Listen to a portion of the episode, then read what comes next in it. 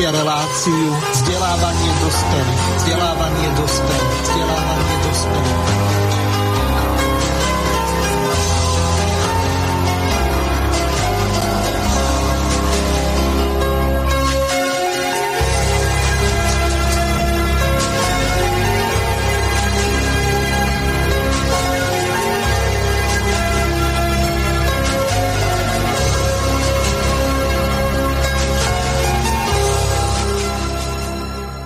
Vážené a milé poslucháčky a poslucháči, vítam vás pri počúvaní ďalšieho pokračovania relácie vzdelávanie pre dospelých.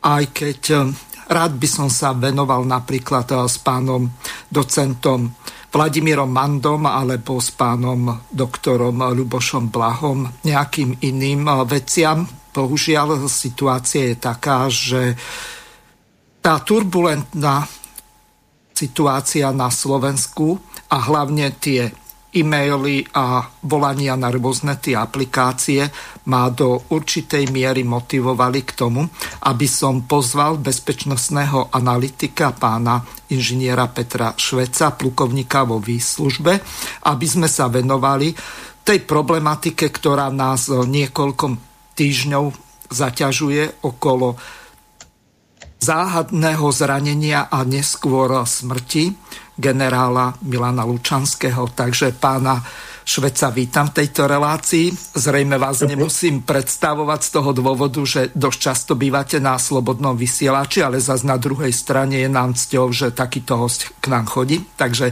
pekný podvečer vám prajem. Pozdravujem všetkých poslucháčov a teším ma, že ste ma zavolali. Uh-huh. Tak Mali sme záujem pozvať aj viacerých hostí, no predpokladám, že sa ďalší bezpečnostní analytici e, prihlásia. A druhá skypová linka je voľná, tak e, som oslovil aj ďalších. No uvidíme, ale e, predpokladám, aby ste mi zase nepovedali, že vás chválim ako manželka vaša, keď niečo od vás chcem, tak som rád, že ste tu a že zvládneme to eventuálne aj sami dvaja z toho dôvodu, že problematika je široká, vy ste fundovaný expert na bezpečnostnú problematiku, takže ideme na to. Vieme, že čo sa momentálne deje okolo záhadného úmrtia e, pána generála Milana Lučanského a takisto aj ohľadom toho, že ešte ako napríklad e, Peter Pellegrini povedal, nevychladla zem a už ho nejakým spôsobom znevažujú. A viacerí mi posielate rôzne videá od e, youtuberov, napríklad taký e, Marek Sound, tak e, nahral takéto video, z ktorého nejakú takú podstatnú časť vyberám ako na úvod tejto relácie. Igor Matovič, ale magister, premiér, diktátor, kapitán lode, ďalšie funkcie, ktoré v tomto štáte máš. A hlavný špárač nosov na Slovensku. Igor Matovič, máš ministerku spravodlivosti pani Kolikovu. Pani ministerka spravodlivosti Koliková, volajme ju pani Koliková, asi má veľmi málo práce na tom ministerstve.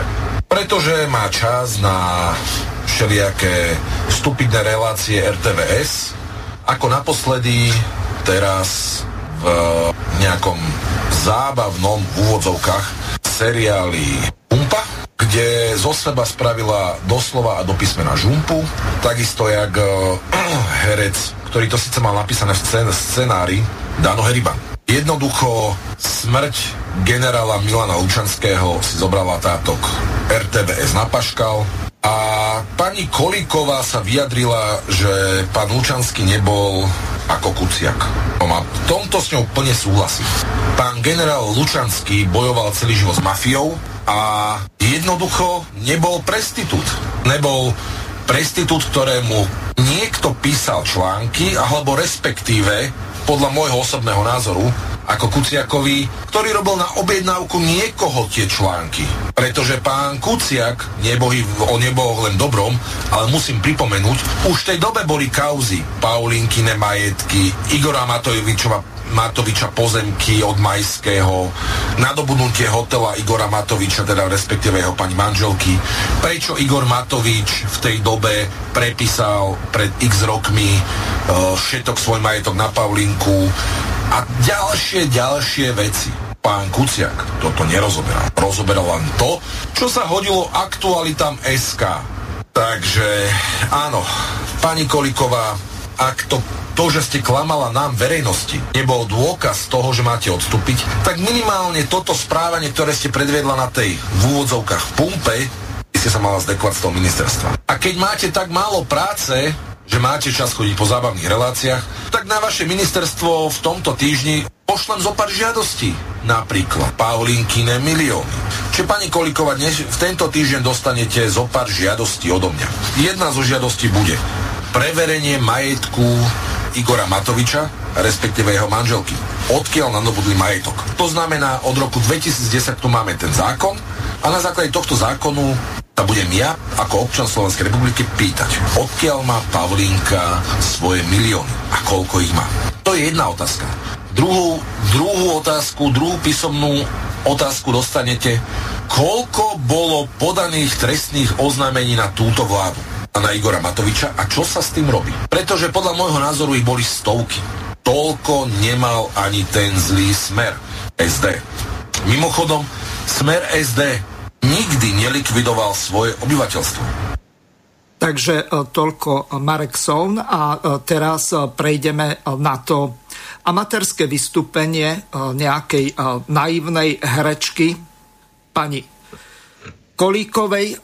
Tým nechcem znevažovať bravúrne vystúpenia už bohužiaľ mŕtvej pani Kolníkovej z Radošinského naivného divadla, tak dúfam, že si tieto dve mena, respektíve priezviska budeme zamieňať. Takže pani Kolíková v Markíze, pardon, na pumpe.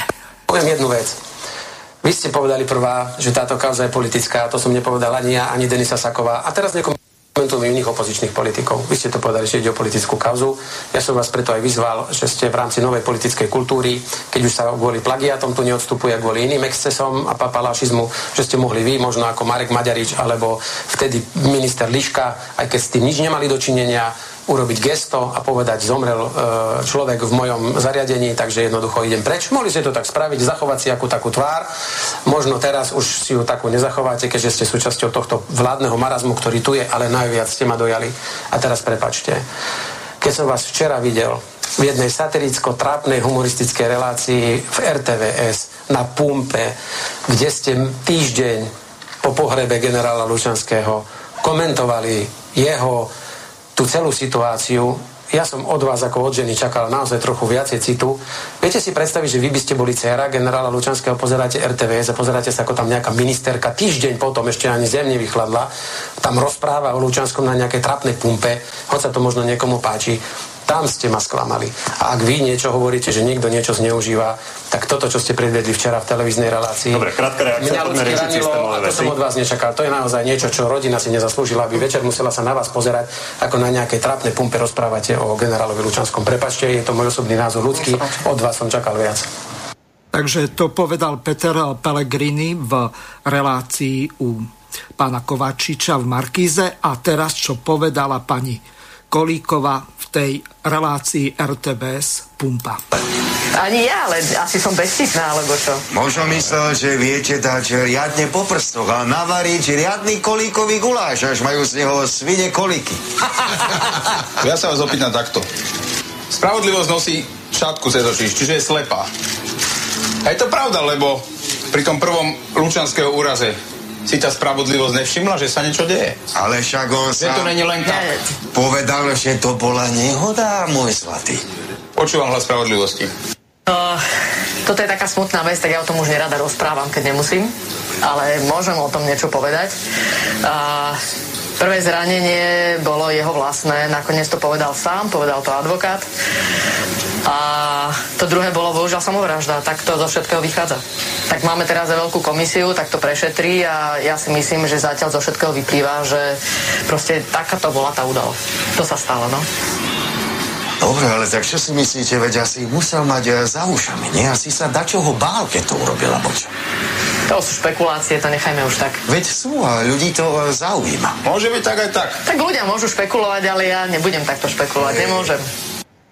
Takže toľko ministerka Koliková, marterská herečka v RTVSke. Pán Švec, to kvôli tomuto platíme 4,64 koncesionárske poplatky, aby nám naši ministri, ktorí by sa mali o úplne niečo iné starať, tak e, budú tu predvádzať nejaké reality show, sitcomy alebo čokoľvek iné. Nech sa páči. Máte no, slovo. mali by sme ísť troška po poriadku. Áno. Totiž táto doslova grcanina, ktorú som počul na konci, dokazuje niečo o prostredí, v akom sa nachádza naša politická scéna. Totiž táto nešťastnica, ktorú by som nazval, že politická pionierka, hej, môžem si to dovoliť, lebo nikdy som nebol pionierom, tak, e, a nie preto, že by som sa s tým chválil, aby náhodou to niekto takto nevzal. Hej, jednoducho mama roztrhala, e, keď ma prijímali knižku a dosť, hej, nebol som v momente prvom, prvý deň. Ale toto je taká nevyzretosť, že zaslúži si, aby to zanalizovali nejakí experti na komunikáciu a takto môže rozprávať nejaká dievčinka, ktorá je nadrogovaná v autobuse, ale čo tam ona rozprávala ako štýlovo, aj tým, že sa teda vyviňovala zdanlivo, že nebude o tom, lebo je to citlivé, tak e, to je tragédia celého národa, že máme takýchto ministrov a že vôbec človek, ktorý má, e, dajme tomu, že úrovňou, lebo ona je už roky tam, môže byť hodnosťou maximálne majora, a kedy si bola dokonca maximálne nadporučíka, vykonávala už tedy generálske funkcie. A toto je tragédia nášho národa ako také. Ale ja sa vrátim pánovi Sounovi, lebo tam boli veľmi dobré postrehy a práve jeden postreh, ktorý je absolútne správny a ktorý sa stotožne napísal som to aj v blogoch, aj na pravde, dokonca nebolo to tak dávno, kde ma doslova vyprovokovali do blogov moji čitatelia, že aby som sa k tomu vyjadril, aby som sa skôr vyjadroval k tomu, že to budem komentovať, ale na to sú experti v policajnej bezpečnosti. Hej. A poviem to rovno, jednoznačne ani zďaleka chudák zavraždený Kuciak, Kuciak s priateľkou, po ktorých chrbte sa všetci dnešní vládcovia dostali k moci, nebol prípad rovnaký ako generál Lučanský. Totiž naozaj to bol nevyzretý novinári, ktorý si robil, dá sa povedať, e, svoju kariéru na e, škandáloch, hej, a presne ako on povedal, dostával objednávky na to, aké svinstva kydať na svoj štát. Hej to, že bol, ja, ja netvrdím, že keď niekto robí takéto svinstvo a slúži jednoznačne zločinu, hej, protištátnym živlom, takže má byť zavraždený. To je absolútne vylúčené, jednoducho absurdum. Môžeme ho zhadzovať, môžeme ho kritizovať, ale v živote nikdy sa nemôže nikto uchyliť vražde. Lenže dovolím si tvrdiť, že zavraždili ho presne tí, ktorým už začal prekážať a ktorým bol dobrou obeťou na to, aby mohli poku- sa pokúsiť rozvieriť doslova vášne ľudí a okamžite zrazu z ambasád rôznych boli zorganizované demonstrácie, ktoré e, tie ďalšie, ktoré sa konali o niekoľko rokov neskôr, ani zďaleka takto rýchlo nemohli byť zorganizované a neboli tam okamžite plagáty v angličtine so všetkými správnymi heslami. Čiže to bol hyenizmus aj vtedy, aj voči Kuciakovi, pretože tým sa dokázalo, že práve tie neoliberálne zločinecké skupiny, ktoré sú v pozadí, jeho zavraždili a oni sú za tým, aby mohli navoliť tieto zločinné skupiny neoliberálne aj najprv na prezidentský e, úrad, pretože obklopená je aj dnešná rezidentka takýmito živlami, ona ich reprezentuje a takisto potom do, e, v podstate do Európarlamentu hlavne. Našťastie už ľudia potom spamätali a nezvolili ich do Národnej rady tú najhoršiu, tú najhoršiu skupinu z nich, alebo tie dve najhoršie. Teraz ale poďme ďalej. Generál Lučanský bol jednoducho inštitút. V prvom rade je inštitút generála, ktorý bojoval so zločinom. Keď sa bojuje so zločinom, nemôže nikto byť úplne čistý v zmysle toho, čo pozná nejaký gaďo v krčme, alebo čo pozná jednoduchý človek.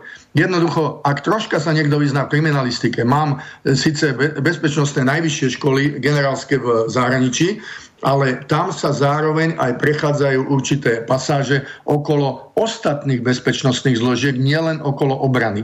Čiže o kriminalistike viem určite podstatne viac ako priemerný občan.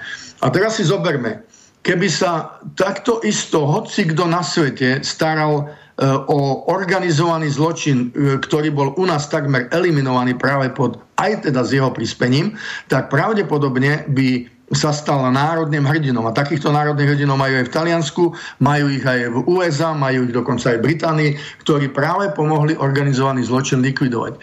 Teraz je druhá vec. Hej, to, je, to stále hovoríme o prostredí, hej, aby sme to zobrali do toho kontextu. Naše nezrelé politické prostredie práve tým, že sa do politiky dostávajú nepripravení antipolitici z nestrán. Tu nám oligarchia podsúva, že my máme zlikvidovať strany. Nie, nám nevládnu, dokonca nespravujú náš štát strany, ale vládnu mu nestrany a nepolitici. Nespravujú ho politici, aby sme rozlišili, čo je správa a čo je vládnutie. Vládnutie rovná sa manažovanie. Hej? A to je veda. A teraz poviem niečo veľmi brutálne, čo dúfam, že vedci sa neurazia pochopia ma a rozumia, rozumejú stratégii. Totiž správa štátu, čiže nevládnutie ľuďom, ale spravovanie štátu je umenie. To je niečo oveľa viac, oveľa vyššie ako veda. Hej? A práve títo primitívy, ktorí na to nie sú pripravení, napriek tomu, že 10 rokov tam bliakali, absolútne pustili, ja som dopísal jedno z tých blogov, džina z flaše.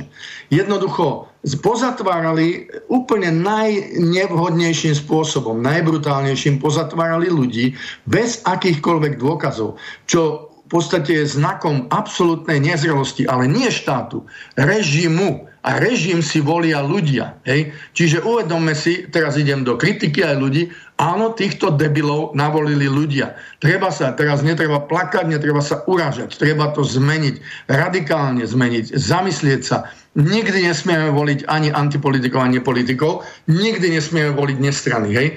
Teraz by niekto povedal, dobre, ale tam rozprával pán Pellegrini. Pozrite sa, ja viem, že ich vláda bola kultivovanejšia, aspoň na vonu. Ale na druhej strane, tieto špinavé metódy, kedy vykopávali dvere, kedy bez, e, len, len na základe určitých indicií zatvárali, spustili dve predchádzajúce vlády Fica, ktorý bol tej poslednej Pelegrini šéfom. Takže aj oni majú svoje maslo na hlave za toto, čiže nebudem sa ani im, im podliezať. Teraz pochopiteľne, ja som nevolil ani jednu z týchto antistrán, ktoré sú všetky štyri bez výnimky, ale nikdy by som nedal hlas ani Smeru, ani jeho od, e, v podstate len e, vylepšenej odnoží, ktorým je hlas hlas, ako pri všetkej úcte. Ale sú tam pochopiteľne takí, čo ešte nevládli. A teraz nechcem povedať, aby niekto je propaguje SNS. To mne je jedno, jednoducho, oni tú špinu nemajú za sebou. A som rád, že práve odtiaľ vyšli určité indície, že čo sa stalo a čo boli veľmi podozrivé veci práve tým, že sa dostali do tej, da sa povedať, komisie priamo teda predseda. Teraz vôbec e, neberiem to ako na SNS, len dúfam, že Prvé veci, ktoré keby náhodou kdokoľvek v budúcnosti normálny ako strany vládli, prvú vec, ktorú musia urobiť je okamžitou platnosťou bez akéhokoľvek dokonca žiadnych 6 mesiacov e, proces a podobne, okamžite zrušiť všetky tieto zločinecké zákony antivládcov, nevládcov, alebo teda oni vládnu samozrejme, ale nestrany, nepolitikov, tohto šarlatanstva, ktoré tu máme a týchto nedozretých politikov, lebo toto je jeden obrovský problém. Chcel som to dostať do toho kontextu, ale teraz tam e, môžeme ešte potom neskôr sa pobaviť o tom, že čo vlastne mohlo byť jedným závažným aspektom, ktorým, to som zase v inom, ešte e, bližšom e, blogu vysvetlil, totiž vždy pri vražde treba hľadať motív. A zdá sa, že tento motív motív pomsty, tento gang zločincov, tým v žiadnom prípade nehovorím, že všetci tam sa podielajú na tomto svinstve. Preto ja dúfam, že nikto si nemyslí, že budem považovať, ja neviem, ministra e, za mňa financí alebo hospodárstva za spoločníka pri týchto svinstvách. Ale ten gang tých zločincov, ktorí majú tieto mocenské ministerstva, jednoznačne bez výnimky. A tam si potom môžeme o tom povedať o chvíľočku, ak teda bude záujem. Samozrejme vec, ja tu mám pripravenú jednu takú zvukovú ukážku, kde sa bezpečnostný analytik Milan Žitný vyjadril k tomu, čo sa vlastne stalo. On otvorene povedal v závere, je to trošku dlhšie, má to 5 minút, že zabili mi kamaráta. Takže vypočujeme si to. Ako vnímate udalosti, ktoré viedli k smrti generála Milana Lučanského? Ja to považujem za zlyhanie všetkých relevantných orgánov, ktoré sa na tomto podielali, počínajú s vyšetrovateľom a dozorujúcim prokurátorom, pretože to znesenie obvinenia, ten obsah je tak vágný. Každý jeden skúsený vyšetrovateľ povie, že nedovolil by si takéto si predložiť na základe tohoto jedného svedectva spred niekoľkých rokov bez akýchkoľvek ďalších dôkazov zniesť obvinenie naviac, keď sa vie, že ak sa mali tie peniaze odostávať v kancelárii, tak tam bolo všade plno kamier. Ako ten človek tam chodil, tak je to zdokumentované, vie sa toto preukázať. To sú úkony, ktoré najprv mal vyšetrovateľ urobiť, aby verifikoval tú výpoveď, potvrdenie. Ale evidentne nič takého neurobil. Takže to je prvý moment, kedy došlo k zlyhaniu justičných orgánov, orgánov činy v trestnom konaní. Ďalšie zlyhanie na základe týchto hlúpostí, poviem až dare bratstiev, bol záhy do väzby. To je nehoráznosť, aká tu nemá za 30 rokov naozaj kadečo. A potom, keď sa dostaneme k tomu momentu, do incidentu z 10. decembra, tak nech už je každému jasné, že klame pani Kolíková, klame každý, kto tvrdí, že si udrel oko pri cvičení. Nie. Pravda je taká, že generál Lučanský vo svojej cele porušil istý denný poriadok, keď majú nemôžu ležať na posteli tak alebo tak oblečení, vyzlečení. Na toho dozorca upozornil, došlo k slovnej potýčke, potom k strkaniu, dozorca si zavolal dozorca si zavolal ďalších troch kolegov a tí ho zbili tak, ale tak ho dokopali do tváre, do tela, dotlkli, že ho museli potom previesť do Pešovskej nemocnice, tam neboli schopní to riešiť, tak ho odviezli do, Ruze, do Ružomberka. Tam dokonca eskorta bola ešte natoľko drzá a chrapúska, že ho sotili na stoličku, pretože odmietol si sadnúť, tak ho sotili tak, že spadol, udrel si hlavu, stratil vedomie, tak sa narýchlo ešte muselo robiť CT. A teraz mi niekto bude hovoriť, že všetko bolo v poriadku, veď tam predsa okamžite malo nastúpiť trestné konanie veci. Vyšetrovateľ mal okamžite zaisťovať stopy, lekárskú správu a tak ďalej. Nič z toho neurobili. Na základe čoho si dovolila pani Koliková tvrdiť, že nič sa nestalo? Veď ona mohla niečo také povedať až potom. No dobre, keď tvrdí, že však aj pán Lučanský povedal, že nič sa nestalo. Veď sa totiž mala tak, že jemu mohli zniesť obvinenie za útok na verejného činiteľa. A zrazu by bolo na svete naozaj reálne obvinenie, lebo naozaj tam k tomu e, fyzickému kontaktu došlo. Ale v tom prípade by mali aj bachári problém, mali by nejakú disciplinárku, ale v každom prípade pána Lučanského by museli dať z tej vesnice preč. Nemohol by tam ostať po takom incidente. Toto všetko sa naozaj tam reálne odohralo. A nech ma pokojne vypočujú, ja im každému jednému poviem, nehnevajte sa na mňa, zbabrali ste všetko, čo sa dalo. Teraz sa pýtam, v koho záujme sa to takto zbabralo? V koho záujme sa to tak dialo? Nezákonné, nezákonná väzba. A potom máme ďalšie darebáctva, ktoré sa na to kopili. Takže ak klamali hneď v tej prvej fáze toho 11., 20., 13., počínať s ministrom Mikulcom a končia s minister, ministerkou eh, Kolikovom. Neverím im dnes z toho vyjadrenia ani slovo. Ja by som rád videl, kto k nemu v poslednom čase chodil. Tam musí byť zoznam tých, ktorí ho navštevovali. Môžeme tam možno nájsť mená, že ho vydierali, alebo zastrašovali, vyhrazali sa mu. To sú úplne bežné postupy, ja za tých 30 rokov takýchto prípadov poznám x, keď sa takéto praktiky uplatňovali v demokratickom a právnom štáte, pani Koliková. Neviete nič. Ja by som sa pani Kolikovej napríklad raz spýtal, predstavte si, že v čase 2010 až 2012, keď ste boli štátnou tajomničkou u pani Lucie Žitňanskej na ministerstve spravodlivosti, kedy vám musela vaša sekretárka v pracovnej dobe kočikovať vaše dieťa, že by ona dnes podala trestné oznámenie, že videla, ako pani Kolíková berie úpadky. A presne podľa toho lučanského modelu by pani Kolíkovej dnes bolo znesené obvinenie a bola by sa do väzby. Bez akýchkoľvek ďalších dôkazov. A ja sa pýtam, pani Kolíková, kde to sme? A vy tomuto robíte stenu. Vy to ešte aj obhajujete, bránite, chránite. Toto nie je právny štát, pani Kolíková, v žiadnom prípade. Čo by sa o, alebo čo by mali štátne orgány spraviť, ak sú vyvrátiť všetky tieto podozrenia? No, ja považujem za veľký nesmysel nejakú nezávislú komisiu. To je také zalepovanie na pohľadkom oči. Tam mal už okamžite nastúpiť vyšetrovateľ, mali sa robiť úkony, malo sa, mala sa brať DNA. Použili defibrilátor? OK, zobrať defibrilátor DNA. Či naozaj bolo zariadenie prikladané na jeho telo. Či tam sú no, podné stopy a podobne. Okamžite zobrať špeciálne prípravky, ktorými sa zistí, či tam bola krv, či tam bolo niečo iné. Prejsť tú miestnosť pod ultrafialovým svetlom a tak ďalej. Každý skúsený vyšetrovateľ tieto postupy pozná. Ako to, že sa tam ešte nekonalo. Takže zalepovať oči nejakou nezávislou komisiou, nech si ustrčia za globu s prepačením za výraz. Som nahnevaný, lebo mi zabili. No a politickú zodpovednosť ako vyvodiť predstaviteľia vlády. Ja sa ešte čudujem, že pani Kolíková má tú kofu na tvári, že dokonca tiež bola schopná povedať, že ona po funkcii zostáva, že ak teda nastanú nejaké okolnosti, tak to zváži. Pani Kolíková, tie okolnosti už nastali v období 10. až 13. Dnes už presluhujete. Takže e, zrejme pani amatérska herečka presluhuje ja neviem, že či si angažma hľada niekde v nejakej relácii pumpa, alebo ako, ale dosť pochybujem o tom, že by ona dobrovoľne odstúpila z tej funkcie. Nech sa páči, Peter, môžete to komentovať. No takto poviem, Miro. Zo štýlu jej hereckých výkonov by som povedal, že to nemôže byť ani amatérska herečka, pretože v rodine mám parametrických hercov a môžem vám povedať, že je veľmi ďaleko od akejkoľvek kvality, takže nech sa na to tá žumpa teší, lebo bude to len žumpa. Ale teraz nechcem to zosobňovať, nechcem urážať, e, teraz nejde o to, že je to žena jednoducho nepatrí do politiky. Už pred, keď bola štátna tajomnička v tom absolútne nezrelom veku tam nepatrila, ale žiaľ teda za minulej vlády to bolo. E, toto je jeden aspekt. Hej, ten troška nechám bokom, lebo skutočne na najvyššie funkcie majú ľudia, ktorí sú zreli aj protokolárni. A to, čo ona tam predviedla, je absolútne neovládanie protokolu. Hej. E, totiž nikdy nebola cvičená na to, aby troška sa vedela správať, aby vedela do istej miery aj komunikovať e, pri citlivých témach e, tie veci tak, aby doslova vyjadrila zároveň určitú spoluúčasť rodinou, zároveň aj úctu k tomu, že to bol policajný generál. A dokedy nebol keďže už nikdy ani nebude, e, teda ob, myslím priamo obvinený na základe dôkazov, tak e, tu sa dostávame do iného problému, tak jednoznačne tá generálska hodnosť mu zostane aj in memoriam.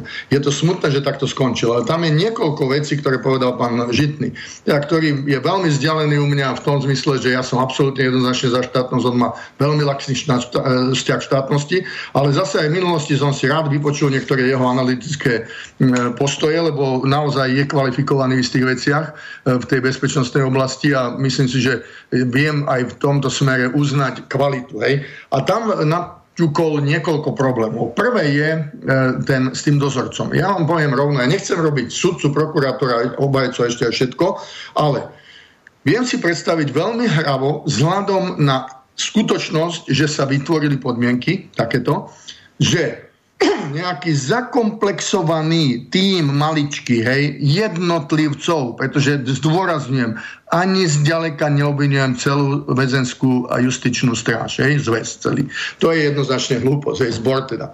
Ale že sa všade, v každej službe, aj v každom, či policajnom zbore, v armáde, alebo aj v tých ďalších ozbrojených silách zborov, môže nájsť pár primitívov zakomplexovaných, ktorí si povie, ja teraz nejaký seržant si kopnem do generála, lebo môžem. Teraz mu rozkážem a on bude vstávať, teraz ja môžem rozkazovať generálovi.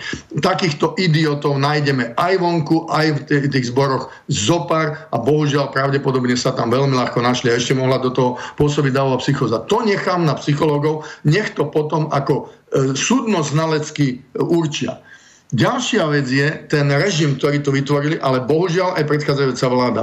Tie hony na čarodejnice, hej, ktoré tu vytvorili, akože z hľadiska korupcie, hej, ideme bojovať proti korupcii, lebo ľudia to chcú počuť. Boj proti korupcii bol podsunutý. Podsunutý tou zločineckou neoliberálnou bandou, hej, zvonka. Zločineckou preto, že vlastne likviduje štáty, likviduje štátnosti, odoberá slobodu ľuďom, odoberá slobodu štátom, hej, likviduje naše, dá sa povedať, to sa volajú, že piliere štátnosti, hej, ale zároveň spôsobuje, že zakrývajú sa oči pred absolútne najväčšou korupciou, aká existuje, voči ktorej akákoľvek korupcia, keby aj nejaký policajt zobral tisíc eur, tak je to absolútne trpazličie oproti tým 750 miliardám a ďalším, za ktoré to sú naše peniaze, za ktoré my ručíme a táto bruselská banda najkorupčnejšia, alebo sú to najkorupčnejšie peniaze v histórii, tak vlastne ešte si nás zotročia, ešte nás bavuje štátnosti. Toto je hanebnosť. Ešte za to berú gigantické peniaze, o ktorých sa ľuďom ani nesníva, odstupné pol milióna a tak ďalej. O tom to treba hovoriť. A prečo to hovorím? Keby sa aj preukázalo, že niektorí z týchto e, slabochov, možno niektorí z nich budú aj odsudení, aj budú mať, povedzme, dokázané viny, nebudem tvrdiť, hej, keď to nebolo v súvislosti s odhalovaním trestného činu. Lebo na toto mierim pri tom zašpinení. Pretože tam niekedy aj ten policajt musí robiť úkony, že e, v podstate sa to zdá ako trestný čin, aby sa dostal do nejakej, teda do jadra mafie. Hej? A teraz, povedzme si to otvorenie. Videl som tú správu, ktorú nesmel nikto vidieť a videli ju tisícky, ako bola písaná tým vyšetrovateľom proti Gašparovi. Teraz prejdem ku Gašparovi. To je taký amatérizmus, tak spolitizovaná správa vyšetrovacia, že ten vyšetrovateľ, ktorý toto napísal, už dávno nemal slúžiť. Už niekoľko týždňov nemal slúžiť. To je doslova paškvil najhrubšieho zrna, aký som kedy videl. A to posudzujem z hľadiska toho, že sám som bol na generálskych funkciách. A viem, za čo človek vyhodil toho, povedzme, majora, ktorý mu donesol nejakú správu, keď nemala kvalitu. A viem, čo som im povedal, tam nebude, sa to bude držať faktografických údajov a tak ďalej. Ale vrátime sa k tejto, povedzme, že by sa aj potvrdila nejaká korupcia. Jednoducho, ten človek v žiadnom prípade nemusel byť vo väzbe, mohol normálne na slobode čakať na tie veci, A v takom prípade aj trest mohol byť, ne, teda mohol byť podmienečný so zmenou na nepodmienečný, kde najväčší trest pre tú najvyššiu generalitu by bolo to, že by stratili hodnosť. Ale jedine, jedine za podmienky, že by boli absolútne nevyvratiteľné, nesporné dôkazy preukázané ešte aj odvolacím súdom, čiže až po získaní právoplatnosti, nadobudnutí právoplatnosti. Tu také niečo ani v jednom prípade ešte neexistuje. A to je takisto vina režimu a vina tejto hysterie tých primitívnych, tupých, nedozretých politikov, ktorých máme. Vo väčšine máme takýchto. Prepačte, znovu pripomeniem. Nemám na mysli všetkých, ale vo väčšine ich máme z týchto štyroch nestrán, ktoré nám teraz vládnu, namiesto toho, aby spravovali štát. A teraz sa vrátime k tomuto súvisiacemu problému. Jednoducho, už vôbec len súdnictvo, ktoré dovolí, aby sa mohli takéto kolúzne väzby uvalovať na podstate svojím spôsobom nie najzávažnejšie trestné činy, pretože korupcia nie je najzávažnejší trestný čin. Môže si to niekto myslieť, ale nie je. Pri tom živote som nedal úplatok, v živote som nezobral úplatok. Môžem o tom hovoriť be absolútne s čistým svedomím. Totiž kolúzna väzba, ak by aj mala byť, že má sa izolovať ten človek, tak sa musia vytvoriť podmienky, aby sa ani nestretol s tými zakomplexovancami, ktorí by mohli zneužívať svoje postavenie, že teraz oni velia generálovi. To sa musí robiť veľmi citlivo, môžu to byť nejaké byty, nejaké strážené a tak ďalej. Ja nebudem riešiť tie technikality, lebo to sú všetko overené metódy vo svete. Ale toto, čo sa u nás robí, je absurdné a teraz to prenesiem na jednu závažnú vec. Žiadny policajt u nás, žiadny sudca u nás, žiadny prokurátor nemôže vedieť, kedy tento meč dopadne na nich ktorí to dnes podporujú. Tá sudkynia, ktorá toto podporila, to je jedna súd, súdnická hys, eh, hys, hysterka, alebo už ja neviem, ako to nazvať, ale to je hyenizmus. To je jednoducho aj súdny hyenizmus. Hej? Ak toto náš súdny poriadok dovoluje, tak to treba zrušiť tak rýchlo, že keď nastúpi normálna vláda, ktorá bude spravovať štát spravodlivo, a bude sa držať určitých princípov, ktoré sú aj vo svete, tak takéto absurdum sa už nesmie nikdy stať, že keď deti dostanú do rúk vládu a psychopati a mentálne narušení ľudia, a to môže sa kto chce urážať, za tým si stojím aj na základe toho, čo som videl, jednoducho toto sa musí veľmi rýchlo zmeniť, hej? lebo tam neboli ani najmenšie dôkazy. Ešte zoberte si tú absurdnosť, čo tam bolo. Ja nechcem robiť znovu prokurátora, ani sudcu, ani vyšetrovateľa, ale aby človek, ktorého niekto dostal do basy, sa dostal do tej basy, masy, kde sa nachádzajú masy ľudí, ktorých tam dostal. A samozrejme aj z toho dôvodu, že sú to kriminálnici, už usvedčení kriminálnici za násilné trestné činy. Nie za nedbalostné, alebo za podstate morálne trestné činy. Ale za násilné, bezohľadné, tam sú vraždy a tak ďalej. A teraz tam hodte nejakého policajného generála, na ktoré nie sú ani len najmenšie dôkazy. Len preto, že nejaká sudkynia sa rozhodla, že ho tam položí, lebo ona ukáže, alebo pod tlakom politikov, že má moc. Jednoducho, toto je takisto chore. A teraz to ešte prenesme ďalej, lebo ja som ukázal, že to sa môže stať ktorémukoľvek. Policajtovi, vyšetrovateľovi, samozrejme policajnému, e, prokurátorovi, sudcovi, aj vojakovi, aj, aj radomému policajtovi, ktorý šlape ulicu a stará sa o to, aby sme mali pokoj na ulici. Ale to sa môže stať totiž aj týmto debilným, nezrelým politikom. Totiž ľudia veria, že všetci politici kradnú. A teraz si zoberme, to máme doslova teraz všetkých e, akože pozatvárať do kolúznych väzieb, lebo ľudia tomu veria, a teraz si zoberme vec o minulosti, na koľkých, povedzme si aj na Mečiara. 30 rokov tu bliakajú, alebo 25-20, odkedy odišiel z politiky, že čo všetko nakradol a podobne.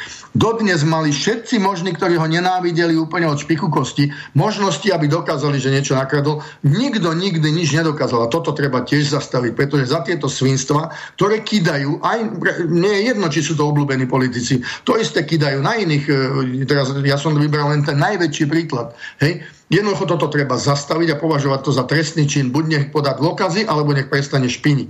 Tu sa vytvára doslova hystéria. A toto treba zastaviť. To jednoducho je ten hon na čarodenice treba zastaviť. Čiže to prostredie, ktoré toto umožňuje, aby sa takéto zvrátenosti stávali, treba raz navždy odstrániť. Lebo tak vám poviem, keď sa budú môcť dostať idioti k vláde, znovu sa možno dostanú k tej vláde, ako sa nám to stalo 29. februára, po, ktorej, po ktorom dodnes trvá 30. február. Hej? Toto je zvrátenosť, to treba naozaj brať ako v tom kontexte a nie v tých maličkých technikalitách, teraz mi niekto povedal, no dobre, ja, ja splietam konšpirácie. Ani jedinú konšpiráciu som nedal, len som poukázal na to, čo sú tu tie závažné bezpečnostné dôsledky a poviem aj, prečo to robia. Robia to preto, aby tu bol rozvrat štátu. Podporujú to niekto zvonka, ktorým prekáža, že tu je jeden štát, náš štát, ktorý chce byť suverénny. Veľa ľudí chce, aby bol suverénny. Ktorý chce, aby mal pokoj od eh, v podstate všetkých eh, nezmyslov, aby sa poučil dokonca z toho, čo vo svete narobili zle, aby sa tu každý rok nechodilo do volieb, aby ľudia neboli nahnevaní, aby žili slušne, aby pocitovali, že existuje aspoň elementárna spravodlivosť. A toto je práve jeden prvok, ktorý dokazuje, že nemáme ani len tú elementárnu úroveň spravodlivosti a navyše ľudia nemôžu cítiť ani elementárnu úroveň bezpečnosti, pretože na základe týchto mentálne narušených ľudí ktokoľvek z nás, keď si nejaký prokurátorík alebo nejaká sudkinka alebo nejaký vyšetrovateľík vymyslí, prídu rozkopnúť dvere a vojdu vám do bytu. Hej?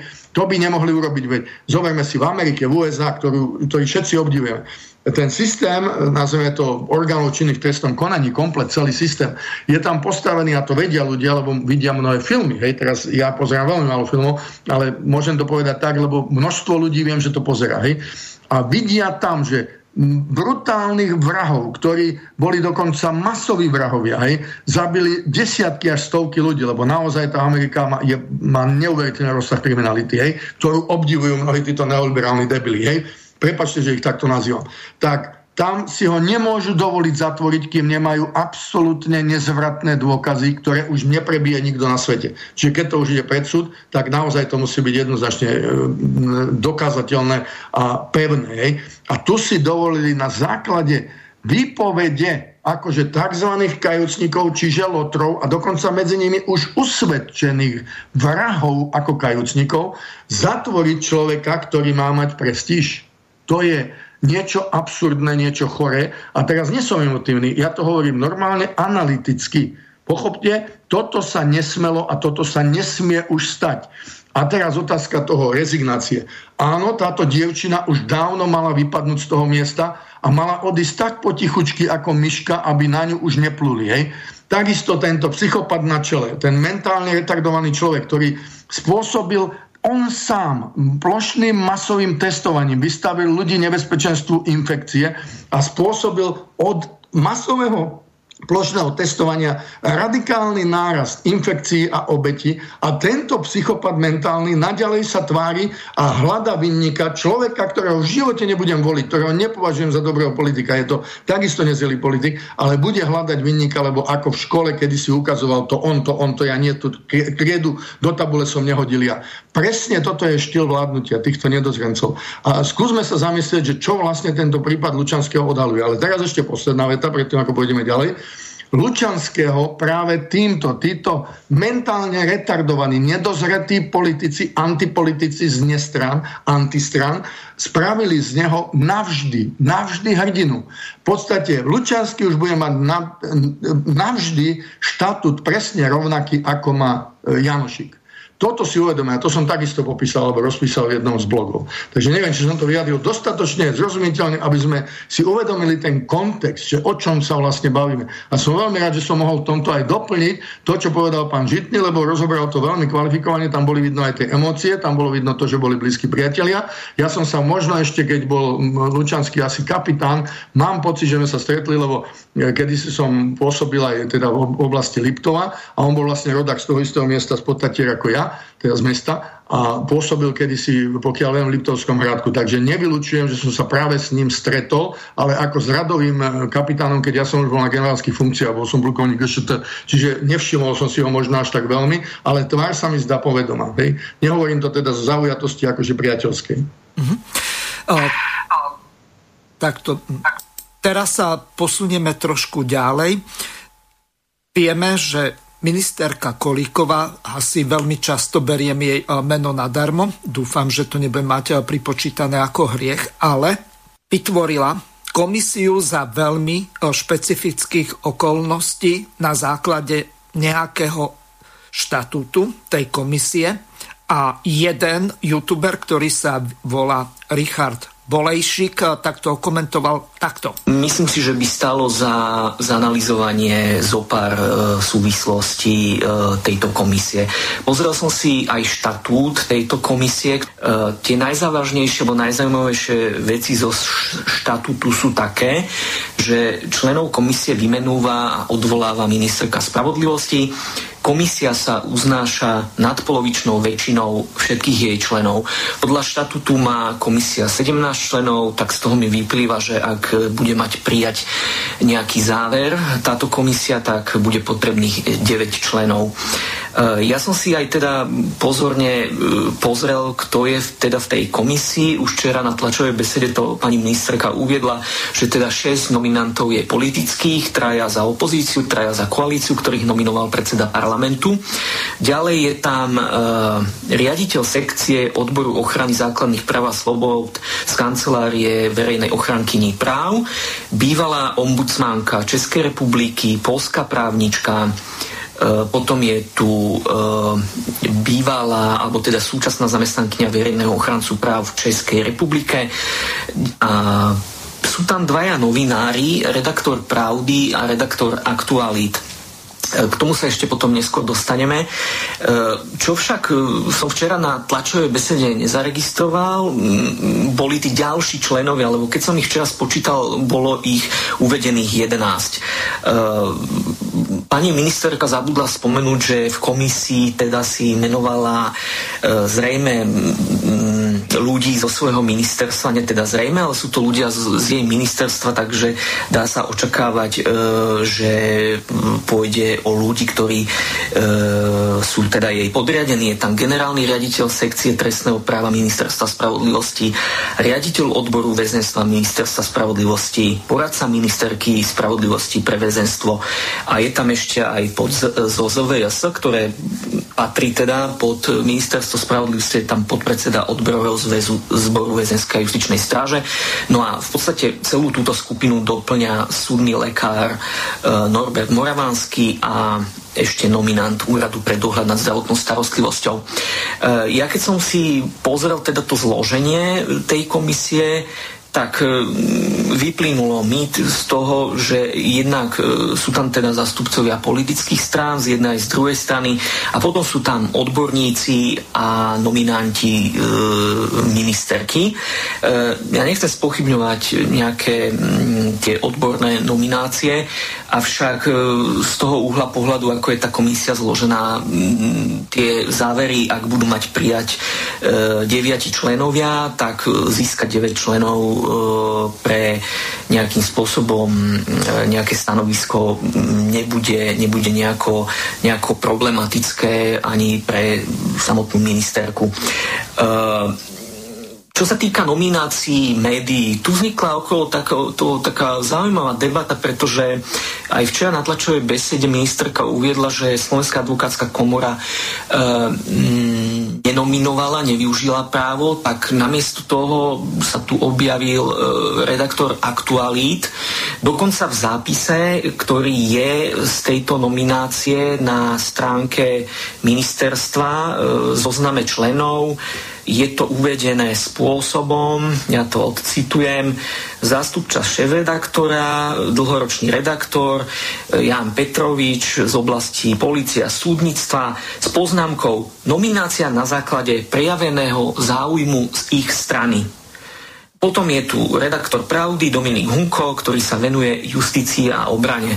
Takže mm, advokátska komora nenominovala, tak e, prejavil záujem webový portál Aktuality, ktorý chcel byť, tak sa vybral e, človek z Aktualit. E, mm, toto všetko v súvislosti s ďalšou kritikou, ktorá bola zverejnená aj u jedného redaktora z RTVS, že teda e, verejnoprávne televízia a médiá nemajú zastúpenie, e, mi príde zvláštne, že teda ako na jednej strane sa objavujú v oficiálnych zápisoch informácie, že niektoré médiá prejavili sami záujem a preto tam sú.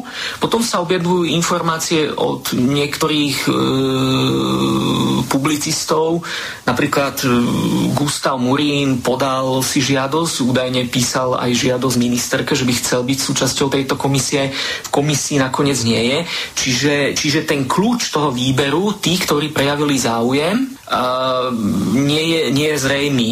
Podľa štatútu a stanov, ktoré teda môžem tiež ocitovať, členov komisie vymenúva a odvoláva ministerka. Samotná ministerka včera hovorila, že sa podielala na štatúte, kreovaní tohto štatútu, takže, takže mne nie sú celkom jasné tie výbery za média.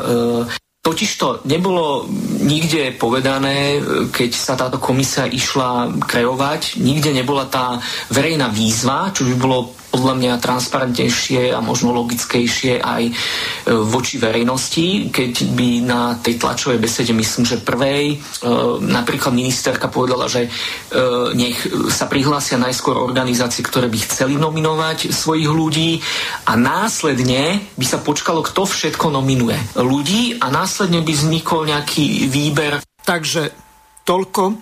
Teraz, Peter, prejdeme k tomu Aký zmysel má takáto komisia, keď už na základe toho hlasovania väčšinového, to znamená z tých 17 členov, keď e, nominuje ministerstvo, tak e, si jo jasno nenúžny búkvy ani žiadna komisia či komitet. No, takže... Veľmi dobre ste to vystihli, Miro, lebo tam je jeden najzávažnejší problém, ktorý z toho trčí, ako doslova, e, ja neviem, naj, to ako taká vlajka doslova e, toho celého, čo popísal pán posluchač. Špičkovo zanalizované, akurát nepovedal tú podstatu. Totiž podstata je absolútna nesystémovosť a absolútna absencia nezaujatosti. To je presne ten istý prípad, keď vyšetrovala AN24 vlastne potenciálny vinník. Čiže katastrofu AN24, pri ktorej zahynulo 43 vojakov v Hejciach, vyšetrovalo ministerstvo, ktoré vlastne vytvorilo ten systémový bordel, ktorý viedol ku katastrofe.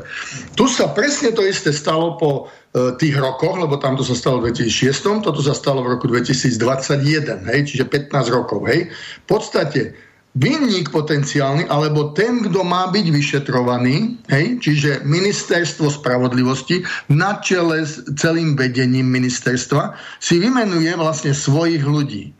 Ja viem, že možno sa to zdá, že to nesúvisí. Veľmi úzko to súvisí. Totiž tam nejde len o to, že je uznašanie schopnosť akože na základe nadpoločnej väčšiny. Pre Boha, zoberme si systém, ktorý je tzv. obyčajové, alebo hovorí sa tomu aj zvykové právo, e, no to je jedno, to common law, to bolo aj v Anglicku, používa ho pol sveta, približne, hej, kde platí zásada, majú tam tzv. veľké poroty, hej. Ľudia to vedia, lebo viete, dávajú nám filmy, ktoré e, úplne o inom systéme systéme hovoria, každý je múdry, ako tomu rozumie. Lenže naozaj treba troška aj dlhúbky, mám za sebou prednášky, kde to vysvetľovali, ako to funguje. A tam napríklad tá komisia, ktorá rozhoduje, to je, ten, to je, to je vlastne tá porota, lebo je to akoby komisia v tomto prípade. Ak jedna pochybnosť, jeden jediný člen bude mať pochybnosť, tak v tom momente e, rozhodnutie neplatí. Hej? Čiže sú tam rôzne mechanizmy, ale toto hovorím ako fakt. Čiže to je jedna zásadná vec, ktorá tu má platiť a môže platiť. Jediný jeden, ak bude mať pochybnosť, lebo totiž práve musí platiť absolútne nespochybniteľnosť e, dôkazov, viny, nespochybniteľnosť. Hej? Čiže oni to volajú, že beyond reasonable doubt. Hej, v, ang- v anglofónnom svete. Áno, tu... ja to ešte Aha. doplním, platí v práve hlavne v trestnom zásada indubio pro reo. Čiže v prípade a... pochybnosti prospech obvineného. Prospech obžalovaného, presne tak. Hej. Vynikajúce, však to je vidno historika okamžite. Hej. No a teraz, teraz poďme ďalej. Hej. Teraz akým právom do komisie, aj keby sa akože prihlásili sami, lebo náhodou aj pána Petroviča poznám, roky sa poznáme dlhé, aj redaktora správdy poznám, nehovorím, že roky, ale skôr z e, písomných žiadostí, lebo naozaj sa zaoberajú bezpečnostnou problematikou. Ja nebudem spochybňovať ich e, veľmi veľa kvalitných článkov alebo kvalitných analýz, ktoré urobili, lenže novinári predsa majú e, v podstate kontrolovať túto komisiu, ako funguje, čiže majú byť tým do istej miery svedomím, hej, majú byť tými, ktorí tie informácie budú podávať, ale navyše tam musí byť nezaujatý prístup všetkých novinárov a týmto oni vytvorili pre dve, e, dve médiá absolútne preferenčný prístup k informáciám z prvej ruky. Veď to je zločin. Toto samo o sebe je korupcia ako remeň. Hej? A pritom zaujímavé, Gustav Murina, s ktorým sa parazi stretli na takých stretnutiach, ako majú zločinci neoliberálni, majú Bratislavskú kaviaren, tak my vlastenci máme e, Bratislavskú vináreň, aj keď ja tam malo kedy sa dostanem, ale naozaj je to veľmi zaujímavé debaty tam bývajú. Hej? A teraz, zoberme si, že Gusta, ktorý je spisovateľ, je to čestný človek, ktorý naozaj aj týmto, tejto problematike sa zaoberá. Je to vysoko, silno analytický spisovateľ. Hej, tam človek vidí, že to je systémový analytik. On navyše má aj vzdelanie prírodných vedách. Špičkový človek na to, aby tam mohol byť. A navyše ako spisovateľ je svedomím národa. On tam nie je. Veď to je hanebnosť. Pritom áno, ponúkol svoje služby.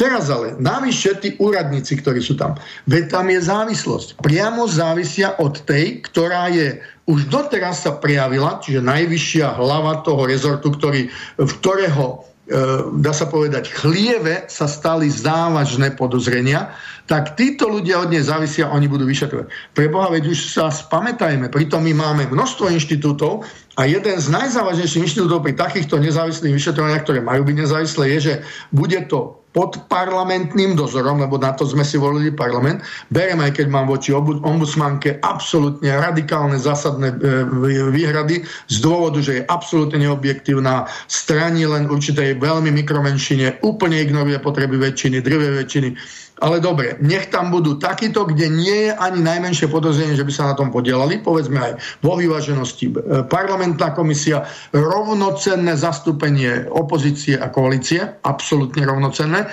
Druhá vec, povedzme, od ombudsmanov, lebo je ich niekoľko, hej, dajme tomu, že rovnocenné zastúpenie.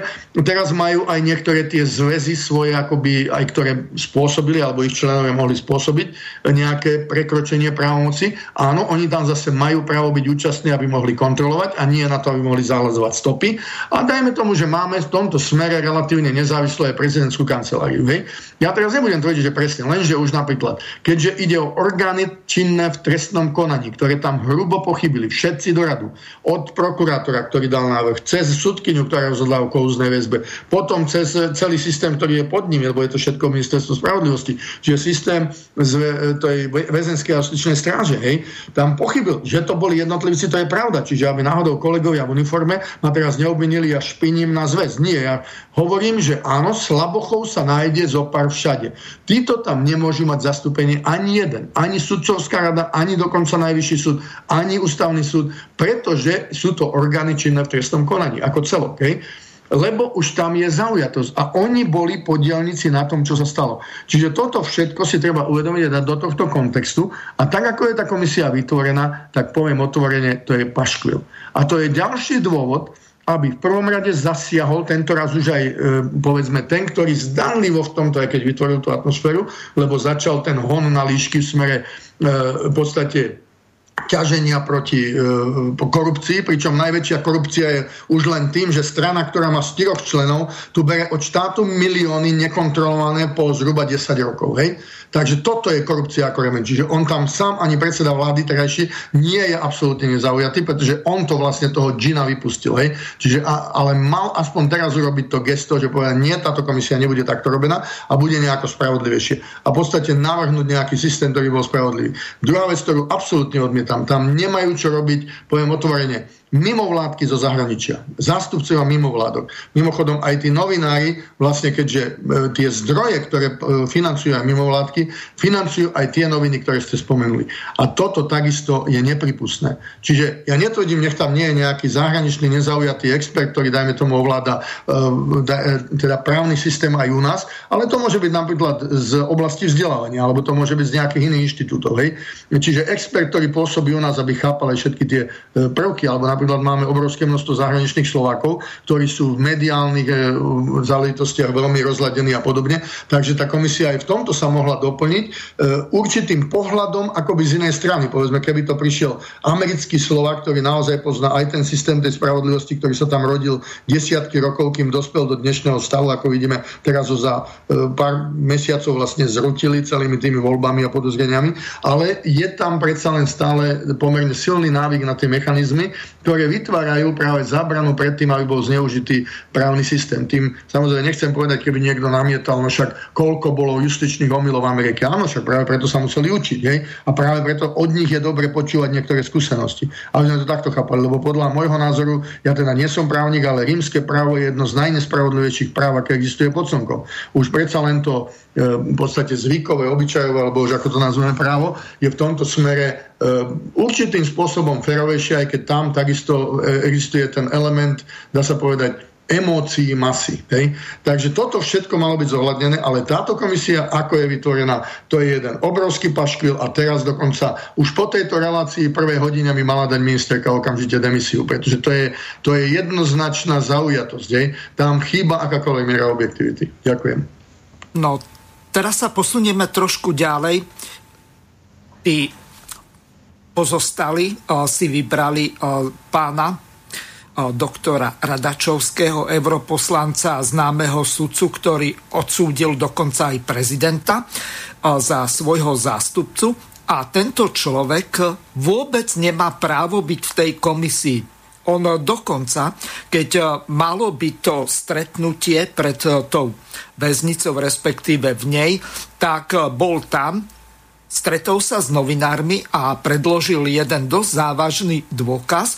A teraz e, to, čo povedal pán doktor Dačovský, europoslanec a právny zástupca rodiny Lučánskych, tak e, to si teraz vypočujeme. Dnes, 15.1.2021, bol som prítomný vo, pred väznicou v Prešove, kde som informoval média o určitých skutočnostiach ktorých, o ktorých som ich potreboval informovať. E, keďže môžem mať obavu z toho, že príslušné média možno omylom, možno nie omylom, zverejnia len časť tohto stretnutia.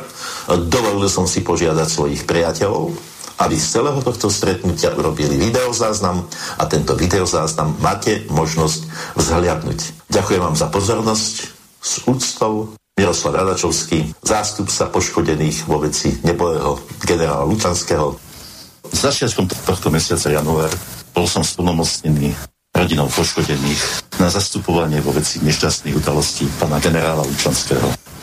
Bol som skutočne presvedčený, že v spolupráci, efektívnej spolupráci so Zborom väzenskej justičnej straže, s Ministerstvom spravodlivosti, s Policajným zborom Slovenskej republiky sa budeme objektívne zaoberať týmito skutočnosťami tak, aby boli objektívne preukázané, aby verejnosť sa ukludnila, aby vo svete sa nerozprávalo o našom štáte a v Európe, ako o štáte, kde zomierajú vo väzniciach. A zrazu sa udialo niečo, čo ma strašne prekvapilo. Ministerstvo spravodlivosti vypracovalo štatút komisie, ktorá sa bude zaoberať vyšetrovaním danej veci a v tejto komisii nebol zástupca poškodených. Ja som si myslel, že je to zlý sen, že to sa asi nemohlo stať. No preto som mailom sa informoval o pani ministerky spravodlivosti, mailom som sa informoval u predsedu tejto komisie, či by mi aspoň neumožnili byť pri úkonoch tejto komisie po väznici alebo väzenskej nemocnici v Trenčíne, po väznici v Prešove. No bolo mi odpovedané, že nie.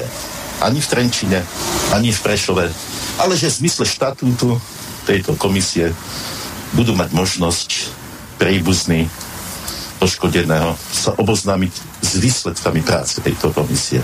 Tak to je asi nesprávne. Lebo si myslíte, že takto sa pristupuje vo veci, kde človek chce objektívne sa zúčastniť v vyšetrení určitých skutočností. Viete si predstaviť, že by sa takto konalo vo vzťahu k zástupcom iných poškodených? A preto som tu. A teraz by som prišiel k veci, prečo som konkrétne tu skôr ako dôkaz, ktorý vám poskytnem, odovzdám vyšetrovateľovi policie Slovenskej republiky. Každý dôkaz, ktorý ja mám, ktorý získam, vždy odovzdám orgánom činným v trestnom konaní, kde tiež zastupujem poškodených. Ja si ho nenechám pre seba, ale už ho nikdy, nikdy neodovzdám nejakej vyšetrovacej komisii, ani nejakému bránobezpečnostnému výboru, ani nie politikom, lebo ešte len im oznámim, už robia z toho tlačovku. To sa nerobí. K čomu tento dôkaz slúži? Poviem len to, čo všetci viete, čo už prezentoval aj pán generálny prokurátor, čo už prezentovalo aj ministerstvo spravodlivosti. Nič viacej, nič menej. Čo teraz uvediem, absolútne žiadnym spôsobom nemôže meriť vyšetrovanie, pretože všetky fakta už aj vy ovládate. Okrem jedného, ktorý ja mám k dispozícii. Budeme stručne. 9.1. tu vo vesnici v Prešove došlo k udalosti, kde pán Lučanský narazil hlavou na postel, pardon, teda 9.12. narazil hlavou teda na postel, došlo k akémusi ublíženiu, poškodeniu oka a v záujme toho, aby sa to oko alebo ten úraz liečil alebo doliečil, bol premiestnený do nemocnice, fakultnej nemocnice v Prešove. Vo fakultnej nemocnici v Prešove bolo povedané, že ho treba premiestniť do vojenskej nemocnice do Ružomberku. A tak ho do, do vojenskej nemocnice v Ružomberku 9. premiestnili. V nemocnici v Ružomberku mu vykonali operáciu tohto oka, to všetci viete. Mal tam padnúť na tom vozíku, to tiež všetci viete náhodou. A potom mal odísť do nemocnice pre odsúdených a obvinených v Trenčine. Bolo tomu tak? Nemo, nebolo to ináč? Čítam. Ústav na výkon väzby a Ústav na výkon trestu odňatia slobody Prešov z dňa 9.12. Obvinený Učanský Milan. Narodený 10.2.1969. Bytom tam. Dňa 9.12.2010. Bol premiestnený do UVV a UVTOS Panská Bystrica za účelom hospitalizácie. Po ukončení bude menovaný vrátený späť. Anonymizoval som tam údaje určité, osobné bol pán Lučanský 9. Podľa tohto bol vo väznici v Panskej Bystrici. Podľa ďalších údajov bol v Ružomberku v nemocnici. Tento dôkaz je potrebné verifikovať, ale svedčí o niečom. Kde bol doteraz tento dôkaz? Môže byť tá vyšetrovacia komisia objektívna? Si teraz, keď to ukážem, spravili si oddych na neurčito, budú sa snažiť toto nejakým spôsobom, neviem čo, povedať, že to je omyl, že to je prepis? Pán Lučanský bol 9. podľa tohto preeskortovaný na hospitalizáciu do väznice v Banskej Bystrici, tam, kde je špeciálny súd, tam, kde je neviem čo. Mal sa vrátiť po hospitalizácii z Banskej Bystrice. On sa nevrátil. On potom išiel podľa ďalších dôkazov, ktoré sú, do vojenskej nemocnice. Nie do voj- nemocnice pre odsúdených, do vojenskej nemocnice, ktorá je pod gestorom e, ministra obrany. Tam ho zoperujú, tam spadne na hlavu a odtiaľ ide, nie domov, ide do Trenčína. A v Trenčine strávi 10 dní. Podľa vyjadrenia nie môjho, ale podľa vyjadrenia pána Krupu, ktorý tvrdil v médiách, to sú si tajné veci. Bol veselý, šťastný, alebo jednoducho v dobrej pohode a o dva týždne v takejto dobrej pohode po pobíte dvojtýždňovom na psychiatrii, na psychiatrii v Trenčine príde domov, respektíve to nemá byť tu, no spácha, alebo nespácha, ja neviem, samovraždu. Je to v poriadku. Vzbuzuje to pochybnosti. Nie moje, nie vaše. Vzbuzuje to pochybnosti občanov tohto štátu. Pochybnosti v spravodlivé, objektívne vyšetrenie tohto prípadu. A preto tam Radačovský nesmie byť? Preto tam nesmú byť poškodený? Takže takto vyzerá spravodlivosť na Slovensku. Ja neviem, či má trojnásobne zaviazané oči, alebo už nemá žiadne oči. Peter, okomentujte to. No, to je veľmi zaujímavé, lebo teraz sme počuli e, absolútne kvalifikovaného človeka, ktorý celý život robil vlastne v so, systéme orgánov činných trestnom konaní, až po najvyššie funkcie teda bol sudca. Hej? A v podstate jeho argumenty, ako vieme, on tam nedal žiadne závery, ale argumenty sú také silné, že za istých okolností by sme ani nemuseli o nich hovoriť. Ale totiž tu ide o jednu vec, ktorú spôsobila táto šarlatánska, amatérska antivláda, nestran, antistran, ne, ro, robená s nepolitikou. Hej? A ja sa ešte potom dostanem pri tejto príležitosti aj k tomu motivu. Lebo poč- očakával som, ja som počul to vyjadrenie pána Radačovského, ale očakával som, že sa aj k tomu vyjadri, sa nevyjadril. Ale poďme na to, to sú vlastne princípy, ktoré sa konajú, a to aj ako človek, ktorý je široko teda vzdelaný v oblasti bezpečnosti a teda musím ovládať ako tie najvyššie školy bezpečnostné aj tie oblasti, ktoré nie sú priamo povedzme obranné, ktoré je moja domena.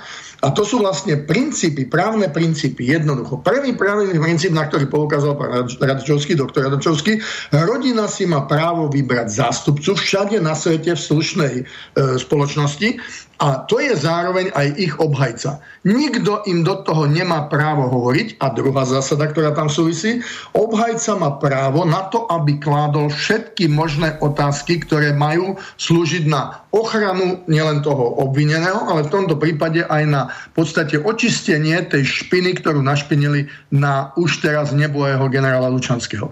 Jednoducho, ak sa toto porušuje, to je niečo také závažné, také absurdum, hej? lebo tu je ďalšia zásada, ktorá platí. Hej.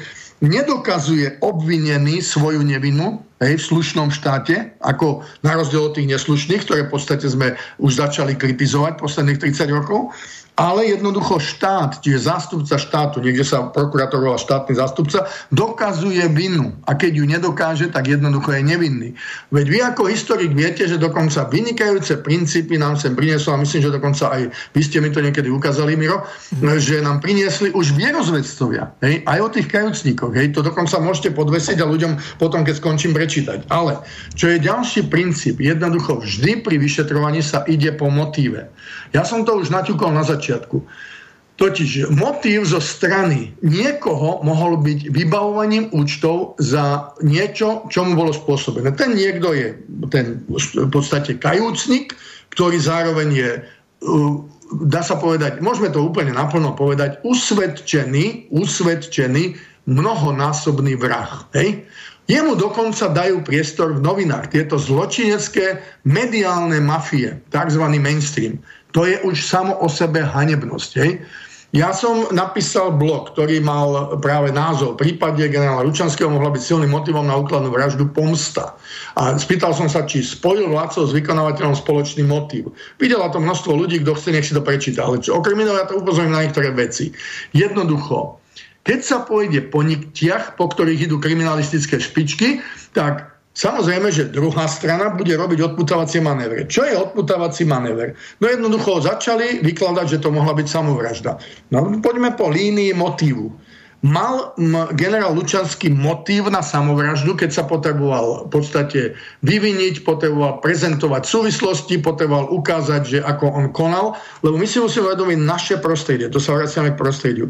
Keď niektorý vyšetrovateľ niečo robí, a poznám ich zopár, hej, lebo sme z komunity, kde my, uniformovanci, a teda ja som ešte stále ako kapitán aerolíny uniformovanec, ale myslím, keď som bol ešte v bezpečnostných a navyše som známy, tak máme vzájomný rešpekt a máme aj také neformálne skupiny stretnutia. Hej? A aj teraz, keď sme vyšli s tými, teda s výzvou na tzv. statočných vojakov, tam sa prihlásilo množstvo ľudí, hej, to som tiež vyšiel cez blogy, tak e, tam sa ďalší popridávali a niektorí, mi, niektorí sa mi ozvali aj tak, že sa nepridali, ale že teda chcú so mnou hovoriť a tak som sa dozvedel zaujímavé veci. Hej? Teraz, neexistoval jednoznačne motív samovraždy, lebo jednoducho e, je, e, generál Lučanský mal motív, aby prežil. To je jeho jediný motív, ktorý je nespochybniteľný. Hej? Ale zároveň tie, tie jeho veci, ktoré mohol prezentovať, smrdeli pre tých, ktorí potrebovali, aby ho umlčali. Čiže mali motív, aby ho umlčali. Pretože ten motív mala samozrejme mafia, lebo tu nám vládne mafia, povedzme si to otvorene. Hovorím to naplno, bez akýkoľvek škrupul. Hej? A teraz, jedna základná vec popri motíve samovraždy, ktorá zase tam zatiaľ chýba. Nikto ani len náznakom nepotvrdil, že bol zanechaný rozlučkový list. Tak niekto, kto má neuveriteľné vedomosti o špine, ktorá je v tých najvyšších miestach, ja to o chvíľu spomeniem, tak nezanechá rozlučkový list, aby pri najmenšom, keď už idem sa zabiť, tak jednoducho ich ešte potopím so sebou. Hej? Čiže toto všetko, že napríklad už chýba ten list, vyvracia absolútne hypotézu o samovražde. Toto nevedia tí debilkovia, tí tlci, ktorí to vyšetrujú. Prepačte, nebudem podceňovať, pretože niekto nechce, aby sa to prezentovalo a zaviazali možno mlčanlivosťou. Ale teraz poďme ďalej privilegovaní členovia mafie, ktorí sú v politike, očakávajú, nehovorím, že len u nás, to je, to je rozšírené po celej Európe a vôbec si nemyslíme, že len východnej. To je takisto rozšírené v, to, v tej špine, ktorá sa nazýva Západná Európa, aj keď sa tvária, ako nás oni idú učiť. Hej? tak jednoducho sa považuje za, dá sa povedať, úzus hej, spoločenský, že trestné orgány pri týchto špinavcoch prižmurujú oči. Lenže vždy sa nájde v každom štáte aj poctivá skupina policajtov, ktorí sa tohto princípu nedržia. To som písal v tom blogu mimochodom. Hej? A v podstate, aj keď poznajú toto pravidlo, tak pri zákerných pomstichtivých podliakoch, akým je prejav dnešnej vládnúcej mafie, povedzme to takto, nestran a antistran. Týmto policajtom sa poctivosť nemôže vyplácať. Veď si zoberme, keď robili vyšetrovanie Gašpara, ten vyšetrovateľ do spisu priamo politizoval, kde dával, oni sa opovážili nejaké hľadať veci proti Kiskovi, priamo menovali a proti Matovičovi a neviem, či to bolo menované priamo menovite všade, ale proti v podstate prezidentovi bývalému, a teraz nemám to pred sebou okamžite, a proti strane, teda Olano a proti ešte ďalším. Hej. Oni sa opovažujú. Teraz čo to ale znamená? Hej? Totiž v čase, keď bol generál Lučanský ešte vo vysokých funkciách, kde mohol ovplyvňovať zametanie stôp. A on tam bol ako poctivý policajt. A teraz berme, že on už ako e, kapitán bol garantovaný vyšetrovateľ a potom ďalej e, v tých funkciách ako postupoval, ja teraz neviem všetky do detailov, ale bol v inšpekcii a tak ďalej, alebo až po najvyššiu funkciu. Jednoducho sa čakalo od neho, že zametie niektoré veci. A teraz ja nejdem po, po niti ako časovej, ale keď pôjde vyšetrovacia komisia, ktorá bude naozaj nezávislá od tejto nešťastnice, od tej, prepačte, politickej šťandy, politickej pionierky, ktorá mohla maximálne robiť teraz 37 funkciu možno šéfky odboru a nie ministerky, hej, maximálne šéfka odboru a nech sa na mňa neuráža žiadny mladý človek. Jednoducho na to, aby mohli ísť do vysokých funkcií, musí najprv dozrieť. Hej. A to dozretie po 45 rokov nikdy bez výnimky, absolútne vylúčené. Ani pri génioch. Hej? A teraz si zoberme, že vtedy boli veci okolo lebo Kisku, hej, nielen pozemky, vieme dobre, že tam okolo Kisku bolo ďalších špinavostí viacej s jeho bývalým podnikaním a tak ďalej. No a jeho lokajka Koliková je teraz čirou náhodou ministerka. A čirou náhodou teraz zametá. Hej, a pomstieva sa, podporuje pomstu, zakrýva pomstu. Ja teraz dávam len otáznik, nemohlo by to takto byť? Vôbec nedávam záver. Hej? Teraz ďalšia vec. Matovič podvody okolo toho, ako priniesol majetky, podvody, ako si niečo zabezpečil bez toho, aby platil dane, čiže ekonomické trestné činy ako remeň. Plus mohol odhaliť tie špinavosti, kam, sa, kam pretekali peniaze, ktoré sú dané zo štátu na stranu, kde mali štyroch členov. Jednoducho, títo policajti poctiví určite potom išli. No tak je tam dôvod na pomstu, je tam motiv Teraz Mikulec, veď mal stratu utajovaných dokumentov, ukradli mu laptop, hej, bol postihovaný, privilegovaný, on tiež je privilegovaný, lebo jeho ocinko je nejaký údajne vysoký predstaviteľ, kde si, nebudem hovoriť kde, aby som náhodou neodhaloval, no tak sa čakalo, že predsa toto sa musí zdekovať. No a Lučanský pravdepodobne o svojich funkciách, kde na to mal možnosť, povedal nie, dovyšetruje sa to. Teraz si zoberme ďalšieho Lipšic, hej, predsa zabil človeka, nehovorím, že zavraždil, zabil pri veľkej rýchlosti za podozrivé okolnosti.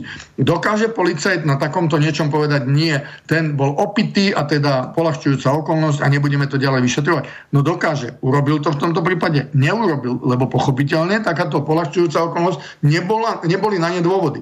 Ale privilegovaný mafián na to čakal, Čiže je tu motiv pomsty? No mne to vychádza veľmi podozrivé. Teraz si zoberme nať, hej, prezrádzanie utajenej skutočnosti cudzej moci ako vyšité teda služba cudzej moci, alebo teda môžeme ako vlasti zradu, alebo úklady proti republike, proti štátnosti a tak ďalej. Ako vyšité. Takisto sa čakalo, že zdekuje to. No a dnes zase mocný ja som vymenoval len tých, ktorí sú viditeľní, lebo tam bolo ešte asi 10 čo viem prípadov, ktoré sa mi dostali od týchto vyšetrovateľov, o ktorých nemám takmer žiadnu detailnú informáciu, aby som si to mohol dovoliť ja urobiť, akože teraz vám prezentovať. Je. Čiže by som ich v podstate obvinoval z niečoho, čo sa nedá dokladovať z zverejnených dokumentov alebo zo zverejnených vecí, ktoré boli v tlači.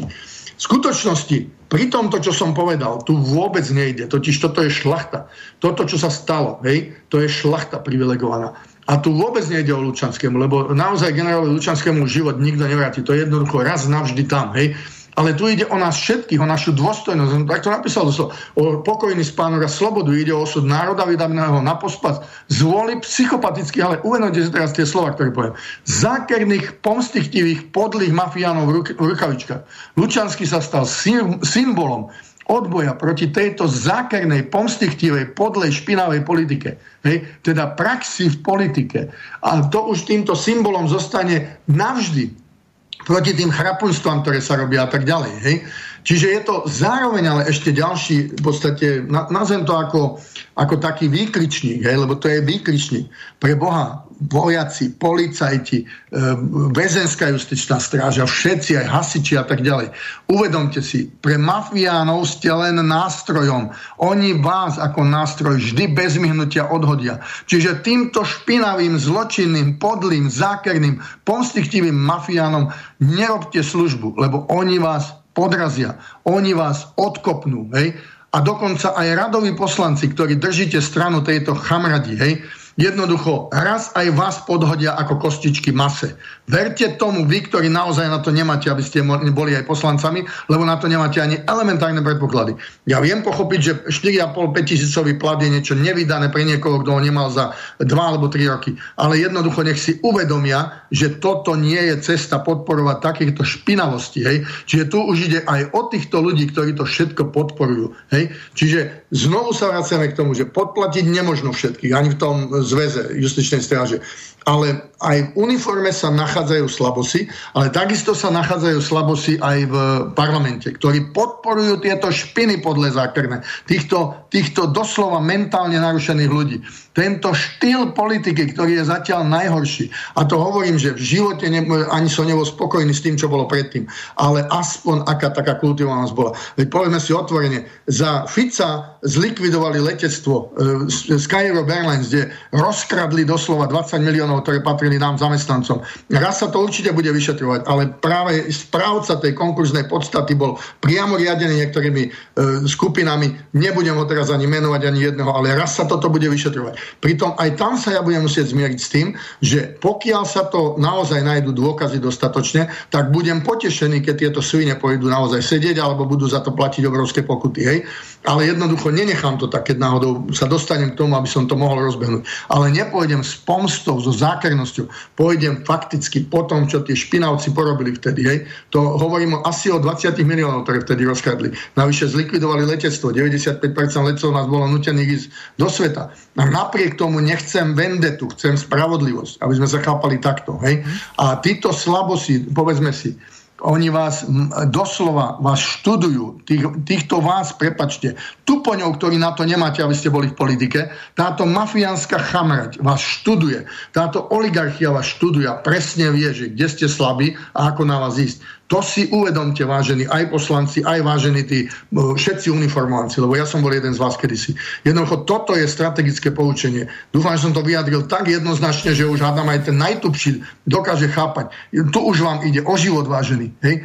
Takže prepačte, že využívam túto príležitosť, aby som to povedal a ja som to aj napísal v tom blogu a môžu si to prečítať, môžu to dokonca vyvesiť, budem rád. Lenže toto je odkaz, to je odkaz smrti úplne zbytočnej smrti obety toho generála e, Lučanského.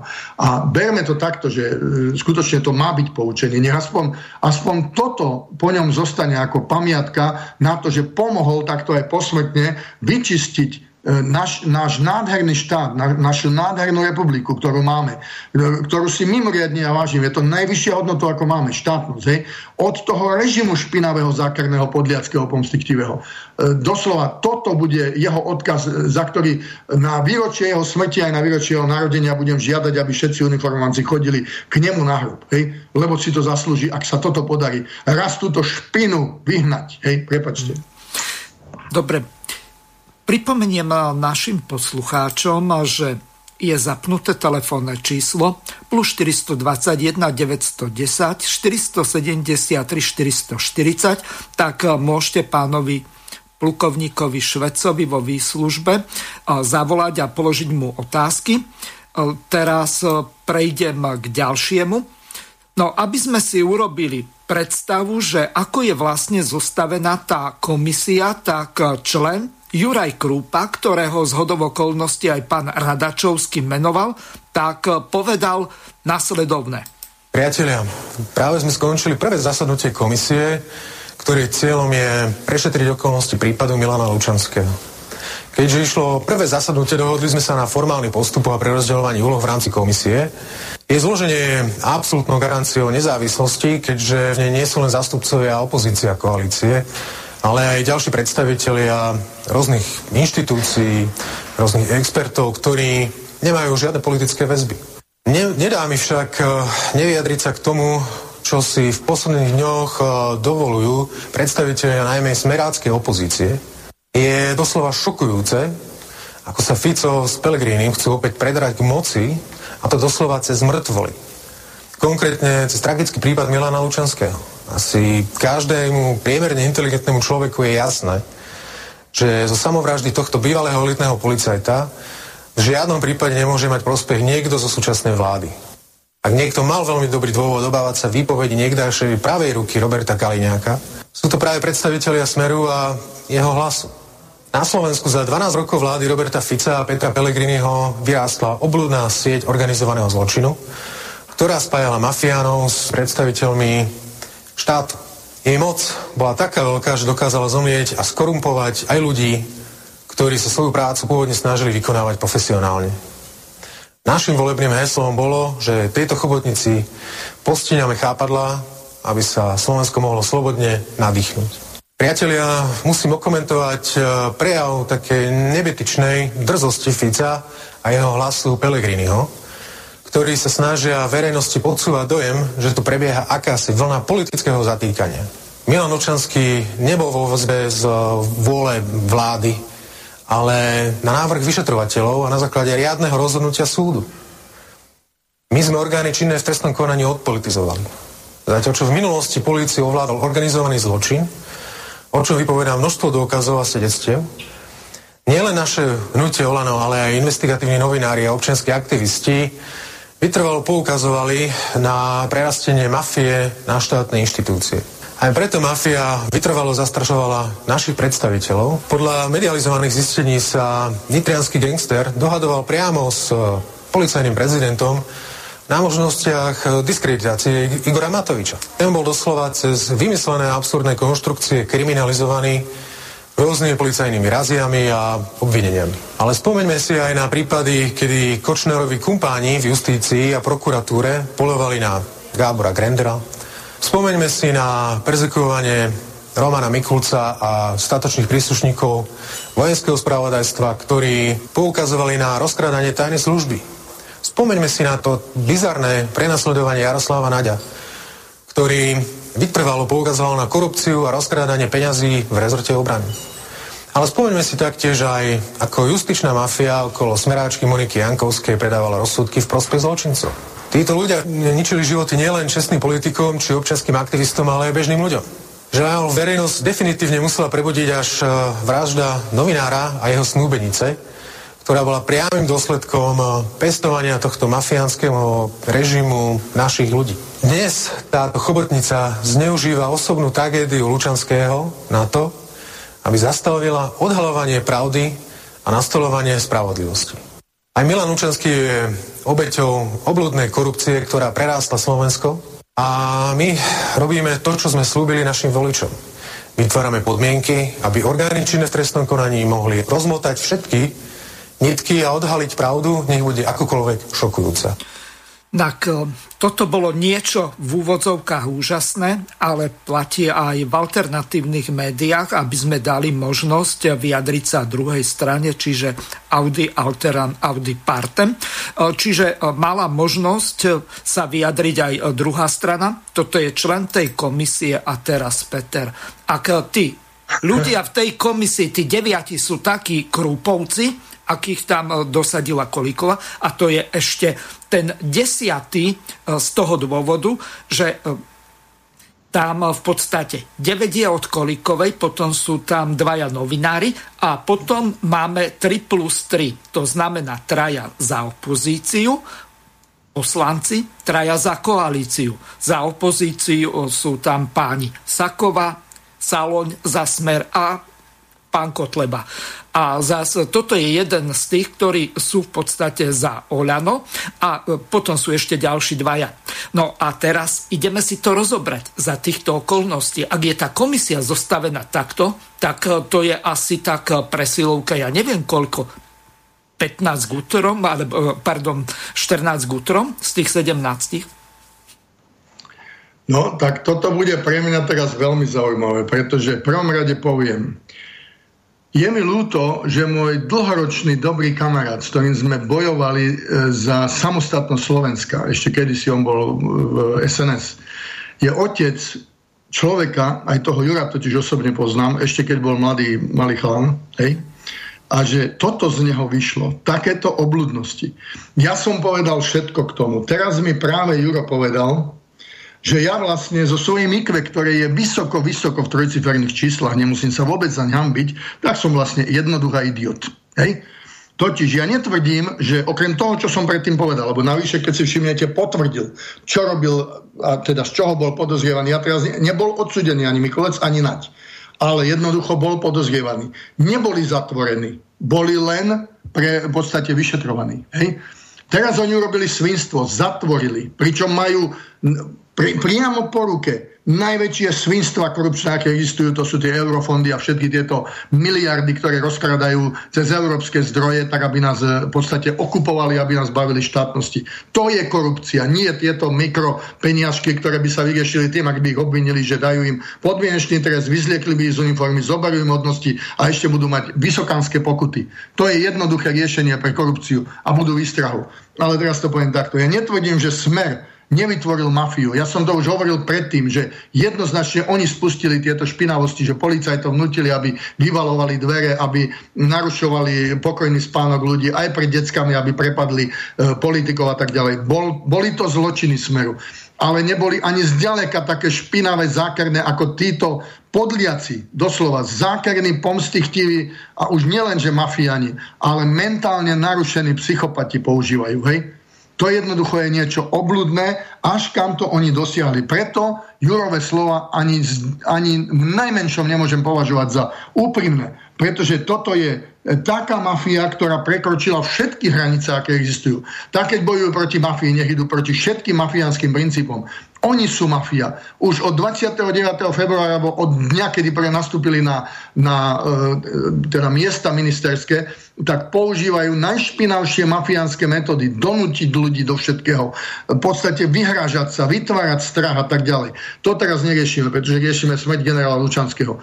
Jednoducho toto, čo som si teraz vypočul, mi je ľúto, naozaj mi je ľúto, že takéto niečo vyšlo z človeka, kde som predpokladal, že u neho sa vytvorí práve pôsobením v tých bezpečnostných bezpečnostných zložkách veľmi kvalitná budúca generácia bezpečnostných e, kvalifikovaných ľudí. Žiaľ, toto, čo som si teraz vypočul, to je krátkozrakosť, nedozretosť, napriek tomu, že jeho vek je už zrelý. Jednoducho toto je tragédia nášho národa a hovorím, čím skôr padne táto najobľudnejšia mafiánska vláda v celej histórii Slovenska, bez výnimky, bez výnimky a dovolím si tvrdiť, že je to jedna z najhorších mafiánskych vlád v celej, aj tými obludnými metodami, ktoré nasadili, v celej histórii celého kontinentu nášho. Hej? Tak mi je to ľúto naozaj, že toto nevidia. A on, ja som povedal, že parlament má byť ako rozhodujúci a má to vyšetrovať. Ale pre Boha, nie s touto zaujatosťou. Veď tu je zaujatosť ako remeň. Hej? Jednoducho zastavme to. Hej? Ja netvrdím, že išli do násilia, pretože niekto tu potrebuje, aby na Slovensku vzniklo násilie, aby nás potom prišli učiť o demokracii. Ale musíme nájsť nejaké spôsoby, ako túto bandu zákerných, podlých, pomstichtivých špinavcov vyhnať raz navždy. Týchto nestrán, ktoré absolútne nepatria. Tejto, tohto zoskupenia neschopných, nekvalifikovaných, nepripravených jednotlivcov, aby išli do čerta a čím skôr. Prepačte, toto je v podstate odkaz Jurovi. Hej? No. A je mi to ľúto naozaj. Mám tu pripravenú ďalšiu ukážku z tej komisie a tá časť eh, tých eh, politikov za opozíciu tak eh, na tlačovke povedala nasledovne. Bude zaujímať, alebo aj s tým záznamom ako takým sa im budete pýtať.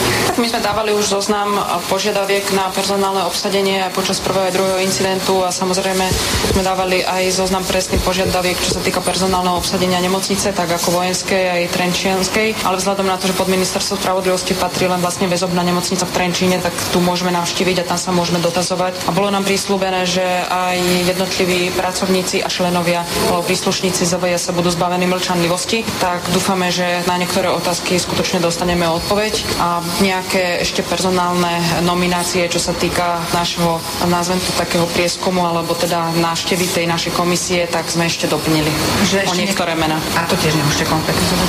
Nebudeme sa k tomu vyjadrovať, ale jednoducho chceme mať celý ten obraz kompletný a chceme v podstate sa stretnúť s maximálne počtom, maximálnym počtom počtom ľudí, ktorí boli prítomní pri prvom aj druhom incidente a pri ošetrovaní pána generála. Viete si predstaviť, že po týchto návštevách by už komisia mohla prísť nejakým záverom, alebo to bude ešte podľa vás nejakú dobu trvať? Tak uh, určite to nebude tak, ako pani ministerka hovorila, že to bude do dvoch týždňov a ja dopredu upozorňujem na to, že táto komisia je síce zložená z odborníkov, ale my nie sme orgány činné v trestnom konaní a môžeme dať len možno nejaké vyhodnotenie celej tej práce komisie, ale určite to netreba brať ako relatný dôkaz alebo jasnú predpoveď toho, čo my jednoducho povieme a čo my zistíme.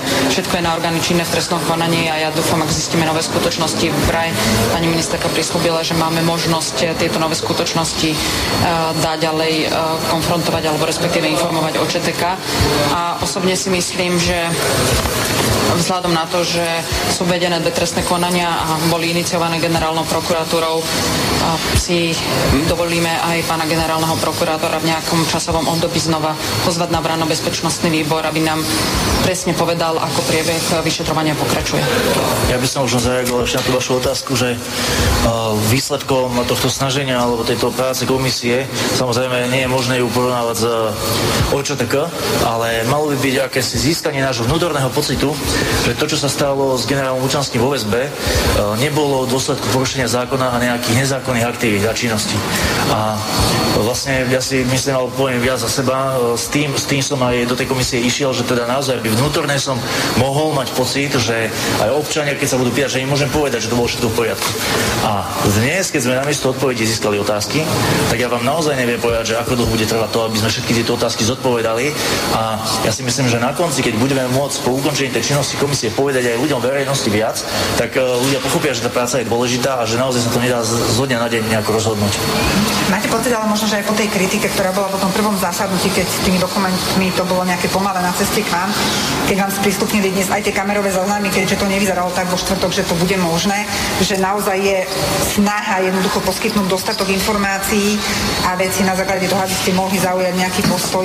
Ono treba povedať, že minulý týždeň sme najmä kritiku uh, mali voči tomu, že sme sa stretli tu na komisii, ktorá zasadla. Bolo hovorené a bolo jasne deklarované, že komisia má pracovať rýchlo.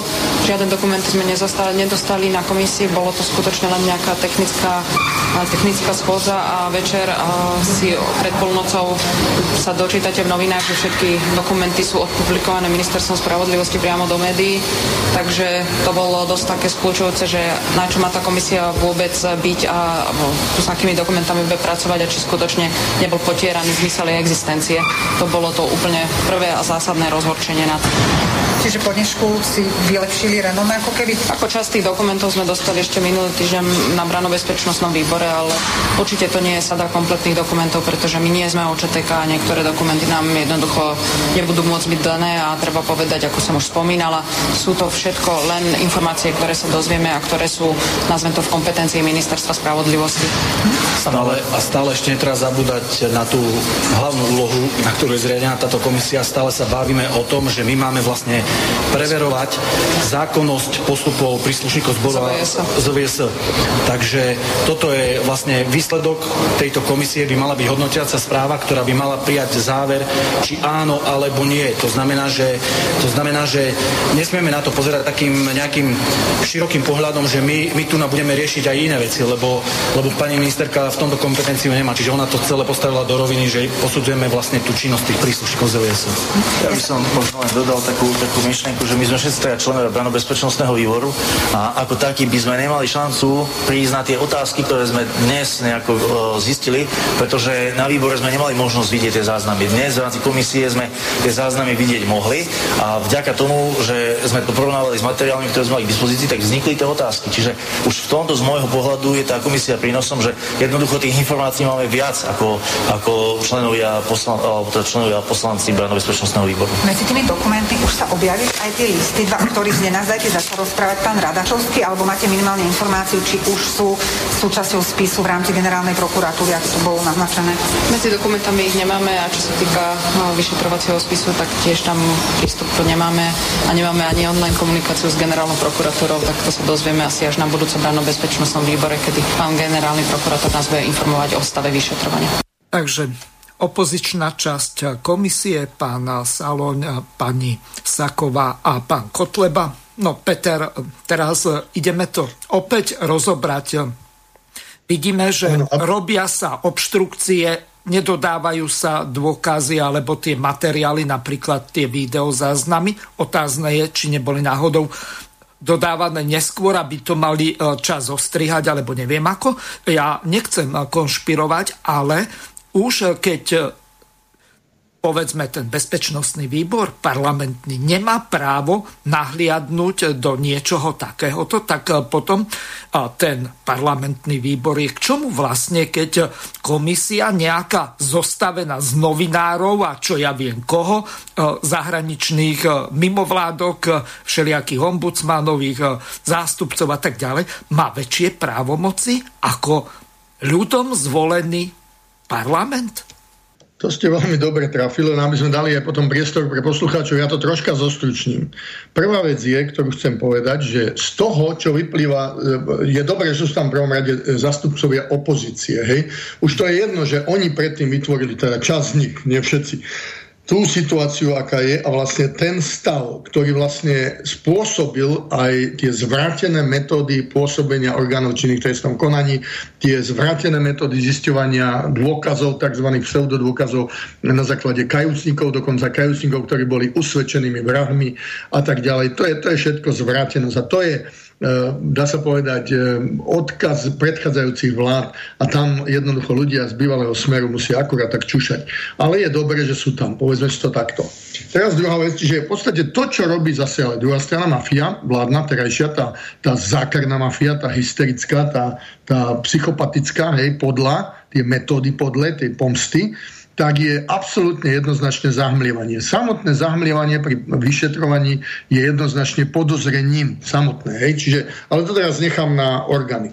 Totiž my si tu musíme uvedomiť, že tu sú dve paralelné, e, alebo dva paralelné mechanizmy vyšetrovania. To, čo oni reprezentujú, je politické vyšetrovanie. Čiže to je v podstate, môžeme to takto pokojne nazvať, hej? E, sú to zastupcovia ľudu, boli zvolení ľuďmi a tak ďalej, čiže politicky vyšetrujú. A je to správne, má to byť. A tam výsledkom má byť zmena mechanizmov, jednoznačná. Hej. Čiže napríklad tam už Kotleba vyhlásil, že, e, že je absolútne vylúčené, aby nastala samovražda hej, v tom, teda v tých začiatkoch, ako e, prechádzali niektoré tie dokumenty. To sú veľmi vážne signály z tejto komisie, aj čo sme teraz počuli. Druhá časť sa týka e, vyšetrovania orgánmi činných v trestnom konaní. Hej to je vlastne, hovorím o typoch vyšetrovania. A tam jednoznačne tieto kriminálne vyšetrovania, lebo to ide o kriminálny typ vyšetrovania, tam sa stal s vysokou pravdepodobnosťou na základe motívu, ktorý nemohol byť samovraždou, ale mohol byť len vraždou, pokiaľ neexistuje e, teda nejaké, nejaký list Hej?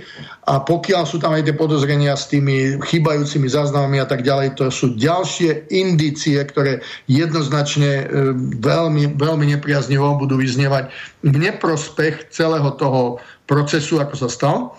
A neprospech tejto mafie, ktorá nám teraz vládne. Hej? To si treba povedať otvorene. Mimochodom zastupuje len 29% e, e, opravnených voličov a majú pritom ústavnú väčšinu. Čiže tí, ktorí chcú mať priamu demokraciu, nech si toto uvedomia. Toto je priama demokracia, ústavná väčšina pri 29% opravnených voličov. Hej? Teraz ale. Je tam ďalší moment, nazveme to ako moment. A to je v podstate, dá sa povedať, že dostupnosť informácií pre jednotlivé prvky. Čiže je vysoko pravdepodobné z toho, čo som počul, že už bolo zametanie dôkazov, stôp a rôznych, ja neviem, indícií a tak ďalej v priebehu toho obdobia, odkedy generála Ručanského zajali, až pokedy teda odišiel na druhý svet. To znamená zhruba od toho 3. decembra až po koniec roka. Hej? To je už teraz evidentné. A toto je niečo nesmierne vážne. Druhá vec je, predsa je absurdné, aby niekto mohol povedať, lebo ja sám som bol kedysi členom rovnostnostného výboru, hej, ako poslanec pred 30 rokmi, takmer, teda 28, je absurdné. My sme vtedy dostávali informácie všetkého charakteru. Jednoducho, čokoľvek aj dnes by bolo považované za prísne tajné zvláštnej dôležitosti. Nemohol som to dostať do rúk, takže by som to čítal v laviciach, ale som išiel predsedovi vtedy snemovne jednej a jednoducho som tam dostal, u ňoho som mal vyhradenú miestnosť, ktorá bola chránená zvukovo a všetkými možnými a dostal som dokumenty a mohol som ich študovať. Vrátanie veľmi citlivých vecí, ktoré sa týkali povedzme činnosti tajných služieb. Hej? A toto, čo sa teraz robí, je veľmi zvláštne. Hej? Je veľmi zvláštne, že dnes sa už dovoluje, že napríklad aj poslanci nemajú imunitu. Jednoducho oni musia mať imunitu, aby sa nestalo to, čo teraz nejaký sudca, alebo dokonca nejaký policajt si dovolí zastaviť poslanca a môže ho buzerovať. Dovolili si policajti zmlátiť poslanca. To všetko je v podstate prejav chorého stavu spoločnosti, chorého stavu demokracie. Toto je vylúčené. Čiže bude sa musieť vracať znovu do niektorých princípov, ktoré pod hystériou z manipulácie, hovoríme rovno o manipulácii, médiami, ktoré sú absolútne nie nedemokratické, antidemokratické, monopolné. Tie médiá hlavného prúdu a v podstate tie ovládajú obrovské množstvo e, más a dá sa povedať, že vedomie veľkej časti ľudí. Hej ale čo je veľmi zvláštne, to sme si e, v podstate vypočuli predtým, že ešte aj verejnoprávna televízia, verejnoprávny rozhlas zavádzajú.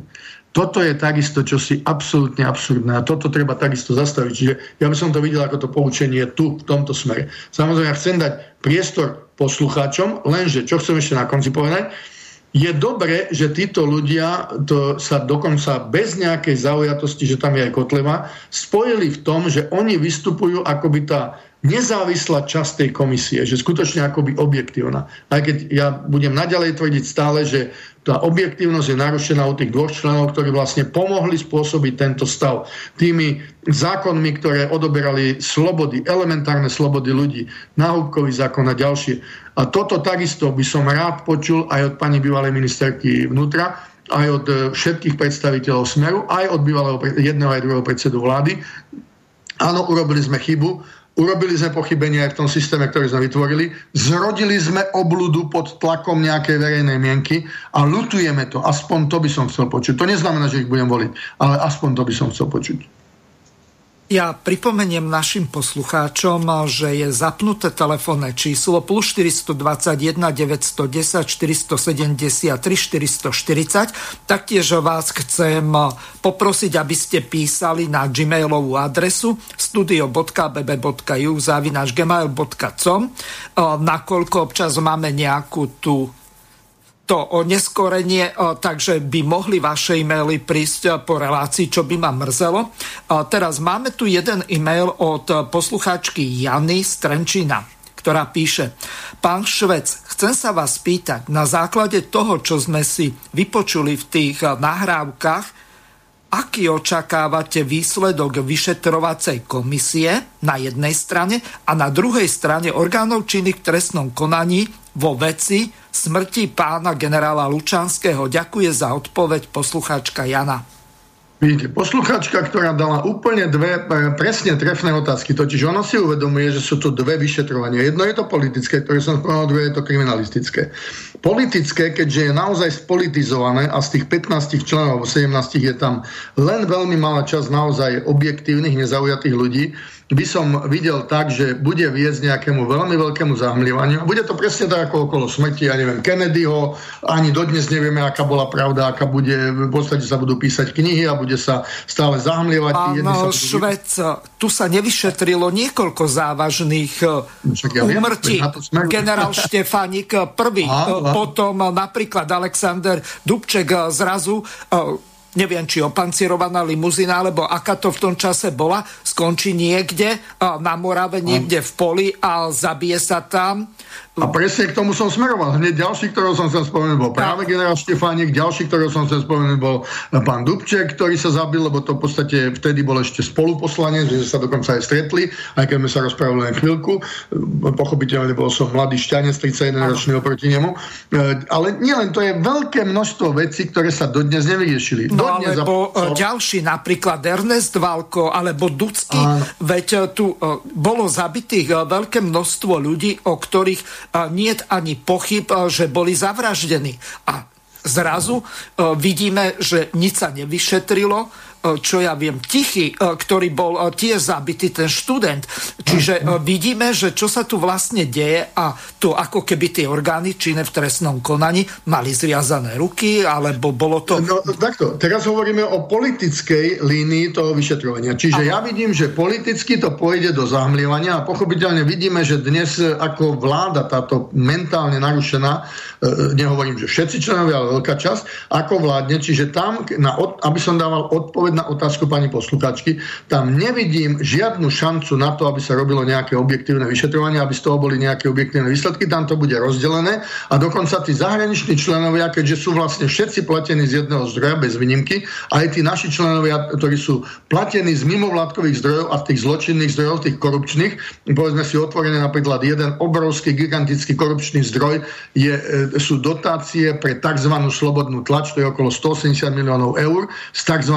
Eurofondov, ktoré pochopiteľne veľmi selektívne podporujú určitý typ tlače, ktorá v žiadnom, alebo tlače, no, médií, ktoré v žiadnom prípade nie sú tie pravdovravné, hej, a v žiadnom prípade to nie je, alebo vo veľmi malej miere alternatíva, tak tu, tu bude absolútne... Peter, máme ano? tu e, telefonát od poslucháča. Dobre, sekunda. Ale teraz to kriminalistické vyšetrovanie, tam by som videl určitú šancu, pokiaľ títo poslanci, ktorí sú jednoznačne ako v tomto smere relatívne nezávislí a majú veľký záujem na tom, aby sa to dovyšetrilo, tak oni majú niektoré mechanizmy, ktoré by mohli tlačiť na to, aby sa kriminálne vyšetrovanie zmenilo na niečo, čo, z čoho budú veľmi zaujímavé výsledky, ale ja som si takmer istý, že nepotvrdia, že by tam bola samovražda.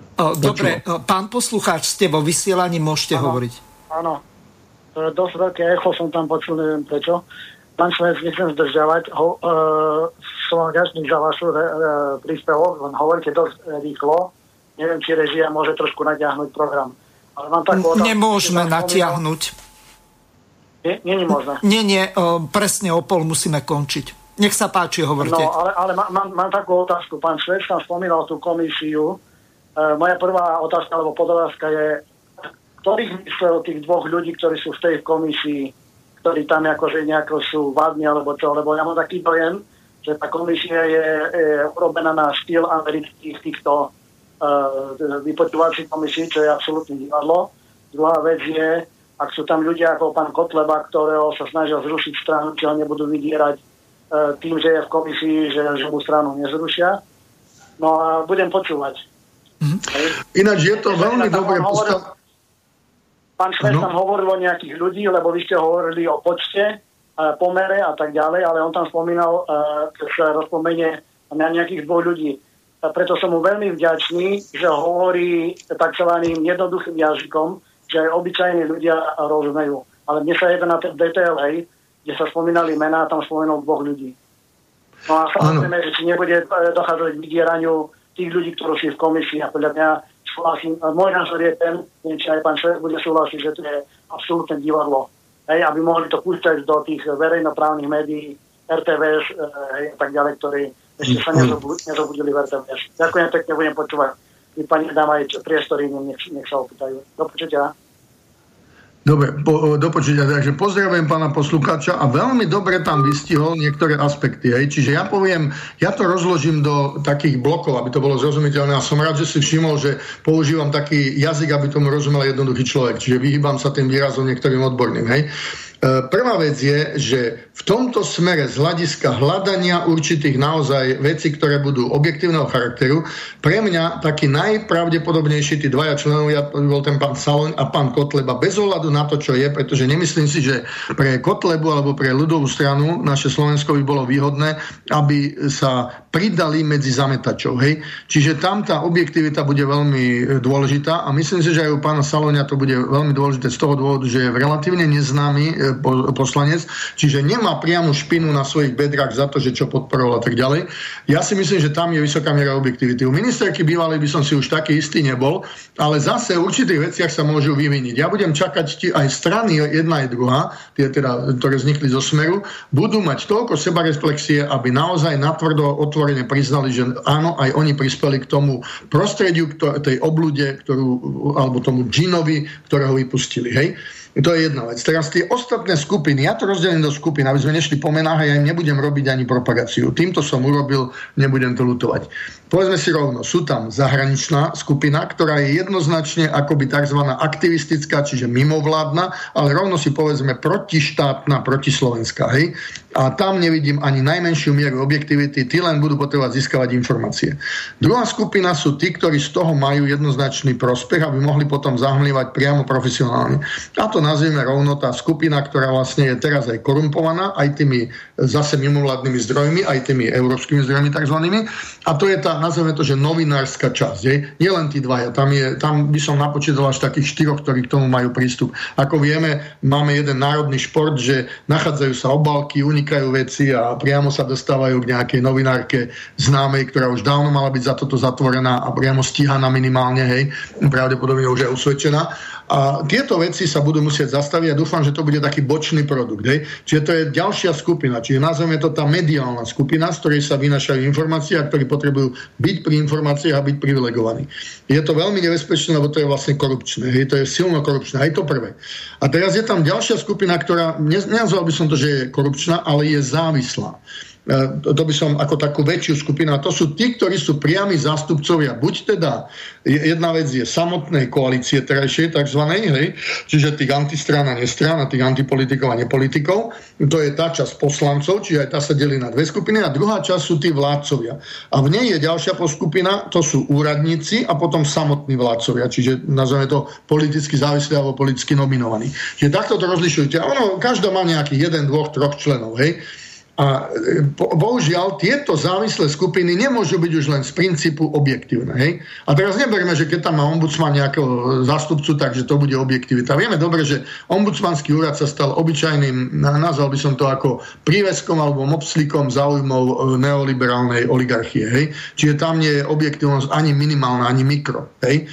No a ďalšia časť, ktorá mi dáva nejakú dobrú nádej, je to, že naozaj rodina si vybrala veľmi kvalifikovaného zástupcu ako právneho, ktorý je zároveň poslanec, čiže je chránený. Hej? Čiže je nezávislý finančne, to je veľmi dôležité, naozaj vysoké, e, teda e, vysokú mieru nezávislosti má vzhľadom na to, aké sú tam príjmy. E, teraz nemyslím, ja som bol tiež kedysi kandidátom a pritom pre mňa by tie príjmy neznamenali vôbec nejakú výhru v živote, len by som prestal lietať, čo by bola prehra. Hej? Mm-hmm. Ale naozaj táto nezávislosť, aj tá, ten pokoj duše, že zostáva e, pri tom, že je vlastne platený ako poslanec, že je tam aj tá poslanecká imunita v istej strane, že ho nemôžu úplne odignorovať, to mi dáva určitú mieru zároky v tom, keď sa pán Radačovský a jeho tým, lebo ja verím tomu, že má okolo seba tým, a že celý tým toho, e, tých jeho asistentov a tak ďalej funguje na tom, aj ďalší, aj tí priatelia, jeho bývalí povedzme, sudcovia a ďalší, funguje na tom, aby sa hľadala objektívna pravda. Čiže tu mi to dáva, a to už aj z tej kriminalistickej stránky, lebo on vlastne ako obhajca a zastupca právny je zároveň tej kriminalistickej časti vyšetrovania Dáva mi to určitú nádej. Netvrdím, že to dáva záruky. Lebo, ako vidíme, nechcú ho pripušťať. A práve vytváranie priestoru na to, aby dostávali informácie, tu sa budú môcť vyviniť aj tí bývalí vládcovia, ktorí teda pomáhali vzniku tohto zlého, chorého systému. Čiže, aby ste to chápali, to je veľmi komplexné prostredie, ale sú tam určité mechanizmy, ktoré môžu to z prostredia akoby ja by som to nazval tak, mierne umožňovať, e, ako, teda pôsobiť ako katalizátor a čistiť ho. Ak ľudia teda vedia, čo je to katalizátor. Hej? Dúfam, že som to vysvetlil zrozumiteľne. Dobre, myslím. Máme tu ďalšiu otázku od poslucháča Kamila, ktorý vás pozdravuje a má na hostia dve otázky. Myslíte si, že pán Kotleba nakoniec skončí vo väzení? To je prvá otázka. A za druhé, prípade, že by sa tak stalo, myslíte si, že mu bude hroziť nejaké nebezpečenstvo? Mohol by sa dostať do podobnej situácie ako pán Lučanský? Nemyslím tým priamo na smrť, ale minimálne na nejaké formy týrania, násilia. Ďakujem za odpoveď, Kamil. To ja vždy obdivujem, že ja myslím, že toto už dal od tej otázky odborník. Toto nemohol dať akoby jednoduchý človek, lebo to sú neuveriteľné špičkové otázky. Ja poviem tak, čo bude politicky nekorektné je mi to jedno. Ja poviem to naplno, hej. Jednoducho, ak ho nakoniec, ak sa to dotiahne a jeho teda výsledok toho súdneho politického procesu sa stane pravoplatný, bude jednoznačne väzňom svedomia. Ja nemusím e, s pánom Kotlebom súhlasiť vo všetkých štýloch vyjadrovania. Je to tak ako ja, je to suverenista, je to človek, ktorý presadzuje maximálnu mieru suverenity pre Slovensko a mnohé dobré veci, ale samozrejme narobili aj obrovské chyby.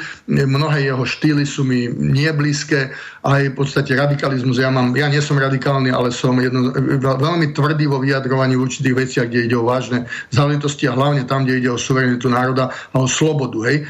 A jednoducho toto, čo sa stalo pánovi Kotlebovi, je jednoznačne odsudenie za názor, za politické názory, aj za osobné názory, za slobodu slova a tak ďalej. A toto treba zastaviť. Aj tie všetky, bohužiaľ aj za pomoci teda predchádzajúcej vlády, všetky tie zvrátené právne teda tie klauzuly treba bez akýchkoľvek náhrad zrušiť, tak ako je to povedzme v Spojených štátoch. Môže si povedať, kto chce, čo chce, pokiaľ nevyzýva na vojnu, pokiaľ nevyzýva do násilia, hej, pokiaľ sa ne, nevyhráža, že zastrelí a tak ďalej. Jednoducho, ja som vyznávač absolútnej slobody slova No aspoň tí, s ktorými nesúhlasíme, sa vykryštalizujú. Ja napríklad nevygumoval ani tých, ktorí na Facebooku sú, naozaj tam mám niekoľko takých primitívov, takých, no sú to v podstate aj ľudia, ktorí sú za to platení, evidentne nejakí trolovia, ja ich negumujem. Ale akorát mojich čitateľov, ktorí sú podporovateľa, čo je možno 98%, tak upozorňujem, najlepšia vec je, keď ich ignorujú. Hej? A zase niektorí aj moji priatelia sú teda neoliberálne orientovaní a tým máme, s nimi máme kultivovanú diskusiu, ale veľmi ostro im vyjadrujem úplne opačné názory. Čiže to, toto sa môže stať, že naozaj ten, táto absurdista, ktorú vytvorili v právnom systéme, že by spôsobila, že sa stane väzňom svedomia. Ale najprv musí byť všetko ako právoplatne rozhodnuté. Ešte nie je. A tá zaujatosť tej sudky, ktorá to rozhodla, je taká výrazná, že tam jednoducho on má veľkú šancu na to, aby sa dokázal obhajiť a potom sú tam aj niektoré ďalšie páky. Či mu hrozí nebezpečenstvo? Ak by sa do tej väznice dostal, tak jednoznačne, pretože áno, dostane sa so všetkými tzv. privilegiami a ak to bude bez, teda bude to akože podmienečné odsúdenie, tak samozrejme by sa vyhol, dostane pokutu, čo by bolo v tomto prípade rozumné, ale ak by to bolo naozaj na 4 roky natvrdo, tak je to absurdné, to bude zločin, to bude štátny zločin, to bude štátny terorizmus. Hej? A navyše treba aj sa zamyslieť nad tým jednoducho. Nie je možné, aby poslanec normálne volený ľudom, mohol, ľuďmi mohol byť e, vôbec odsudený za to, čo vyslovil. Hej? A nech mal akýkoľvek názor. Hej? Pokiaľ to samozrejme hovorím, nevedie k niečomu násilnému. Hej? No a potom, že ako, do situácie ako Lučanský, áno, keby sa tam dostal priamo, tak v skutočnosti sa veľmi ľahko môže stať, že tie, tento podlý, zákerný, špinavý, pomstichtivý, zločinný režim, ktorý nám teraz vládne, by nejakým spôsobom zariadil to, čo sa ukazuje, že možno zariadil aj v prípade Lučanského, aj keď nie priamo, lebo tam nenájdeme vynika, že aha, pre, práve ten a ten minister alebo tá a tá ministerka to nariadila. Ale stačí vytvoriť podmienky na to, aby sa niektorí, niektoré tie elementárne pudy e, mohli prejaviť a e, pochopiteľne aj tam bude pár ľudí, ktorí ho môžu nenávidieť. Ale u neho je jedna výhoda, že tam bude vo väzniciach veľká časť ľudí, ktorí sa výrazne stotožňujú s Kotlebom, čiže berú ho akoby takého hrdinu. Čiže môže tam mať niektoré prvky ochrany. Ale že či by sa to mohlo stať je jednoznačné a on zase je natoľko bystrý, aby si dokázal vytvoriť podľa mňa ten eh, nejaký mechanizmus, ktorý by ho chránil. Takže ja by som bol troška taký veľmi opatrný optimista, čo mi je veľmi blízke. Pán Švec, do konca relácie už máme len pol druhá minúty, ešte stihneme jednu otázku. Poslucháč Jozef sa pýta, Aký je váš názor na špeciálnu prokuratúru a špecializované súdnictvo? Nie je to vytvorené na prenasledovanie politických zločincov v úvodzovkách, alebo malo by to byť len zamerané na nejaký boj s mafiou, ako bolo napríklad v Spojených štátoch za čas za čias No, uh, dobre. Takže, uh, nie, nie, nie. Nedopísal to poslucháč, tak uh, neviem, čo s tým myslel. Dobre, dobre, viem, viem na čo myslí. Takto, lebo máme už len dve minúty, veľmi rýchlo. Jednoznačne, ja som tam absolútne na pozícii doktora Harbina. A podľa mňa je to veľmi nesystémový prvok, ale viem pochopiť pôvodné argumenty, hej?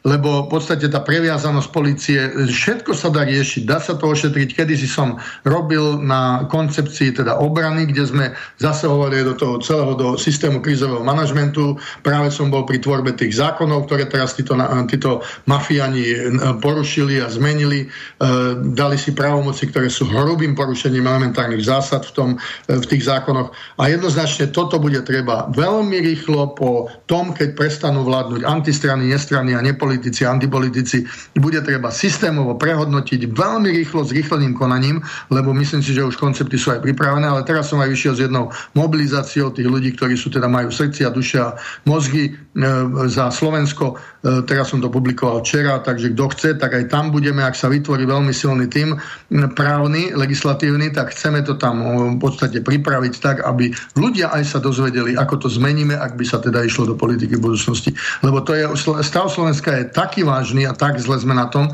práve touto psychopatickou vládou alebo tými vládcami, ktorí to určujú, že naozaj e, ľudia už teraz musia mať e, veľmi, veľmi silné vystražené svetla už červenej farby. Hej? To ako v lete tak to používame. Čiže červené kontrolky svietia. A bude treba s tým niečo urobiť. Takže ja som na pozícii pána Harabina v tomto. Ďakujem vám veľmi pekne, takisto sa poďakujeme našim poslucháčom, menovite Jane, Jozefovi a Kamilovi, taktiež volajúcemu poslucháčovi. Bolo mi cťou, že ste boli tu hostom, lúčim sa s vami a prajem vám príjemný let, lebo momentálne ste v Británii, v Anglicku. No, idem na simulátor, nebudem mať, uh... budem mať dva dní potenia v simulátore a preskúšaní. Ale ďakujem a takisto poslucháčom želám príjemný deň. Napriek tej hroze, ktorú vidíme, ale nech majú príjemný deň. Takže do počutia a teším sa na ďalšiu reláciu s vami. Vysielací čas dnešnej relácie veľmi rýchlo uplynul, tak sa s vami zo štúdia Banska Bystrica Juh lúči moderátor a zúkar Miroslav Hazucha, ktorý vás touto reláciou sprevádzal. Vážené poslucháčky a poslucháči, budeme veľmi radi, ak nám zachováte nielen priazeň, ale ak nám aj napíšete vaše podnety a návrhy na zlepšenie relácie, lebo bez spätnej väzby nebudeme vedieť relácie zlepšovať, za čo vám vopred veľmi pekne ďakujem. Do počutia. Táto relácia vznikla za podpory dobrovoľných príspevkov našich poslucháčov.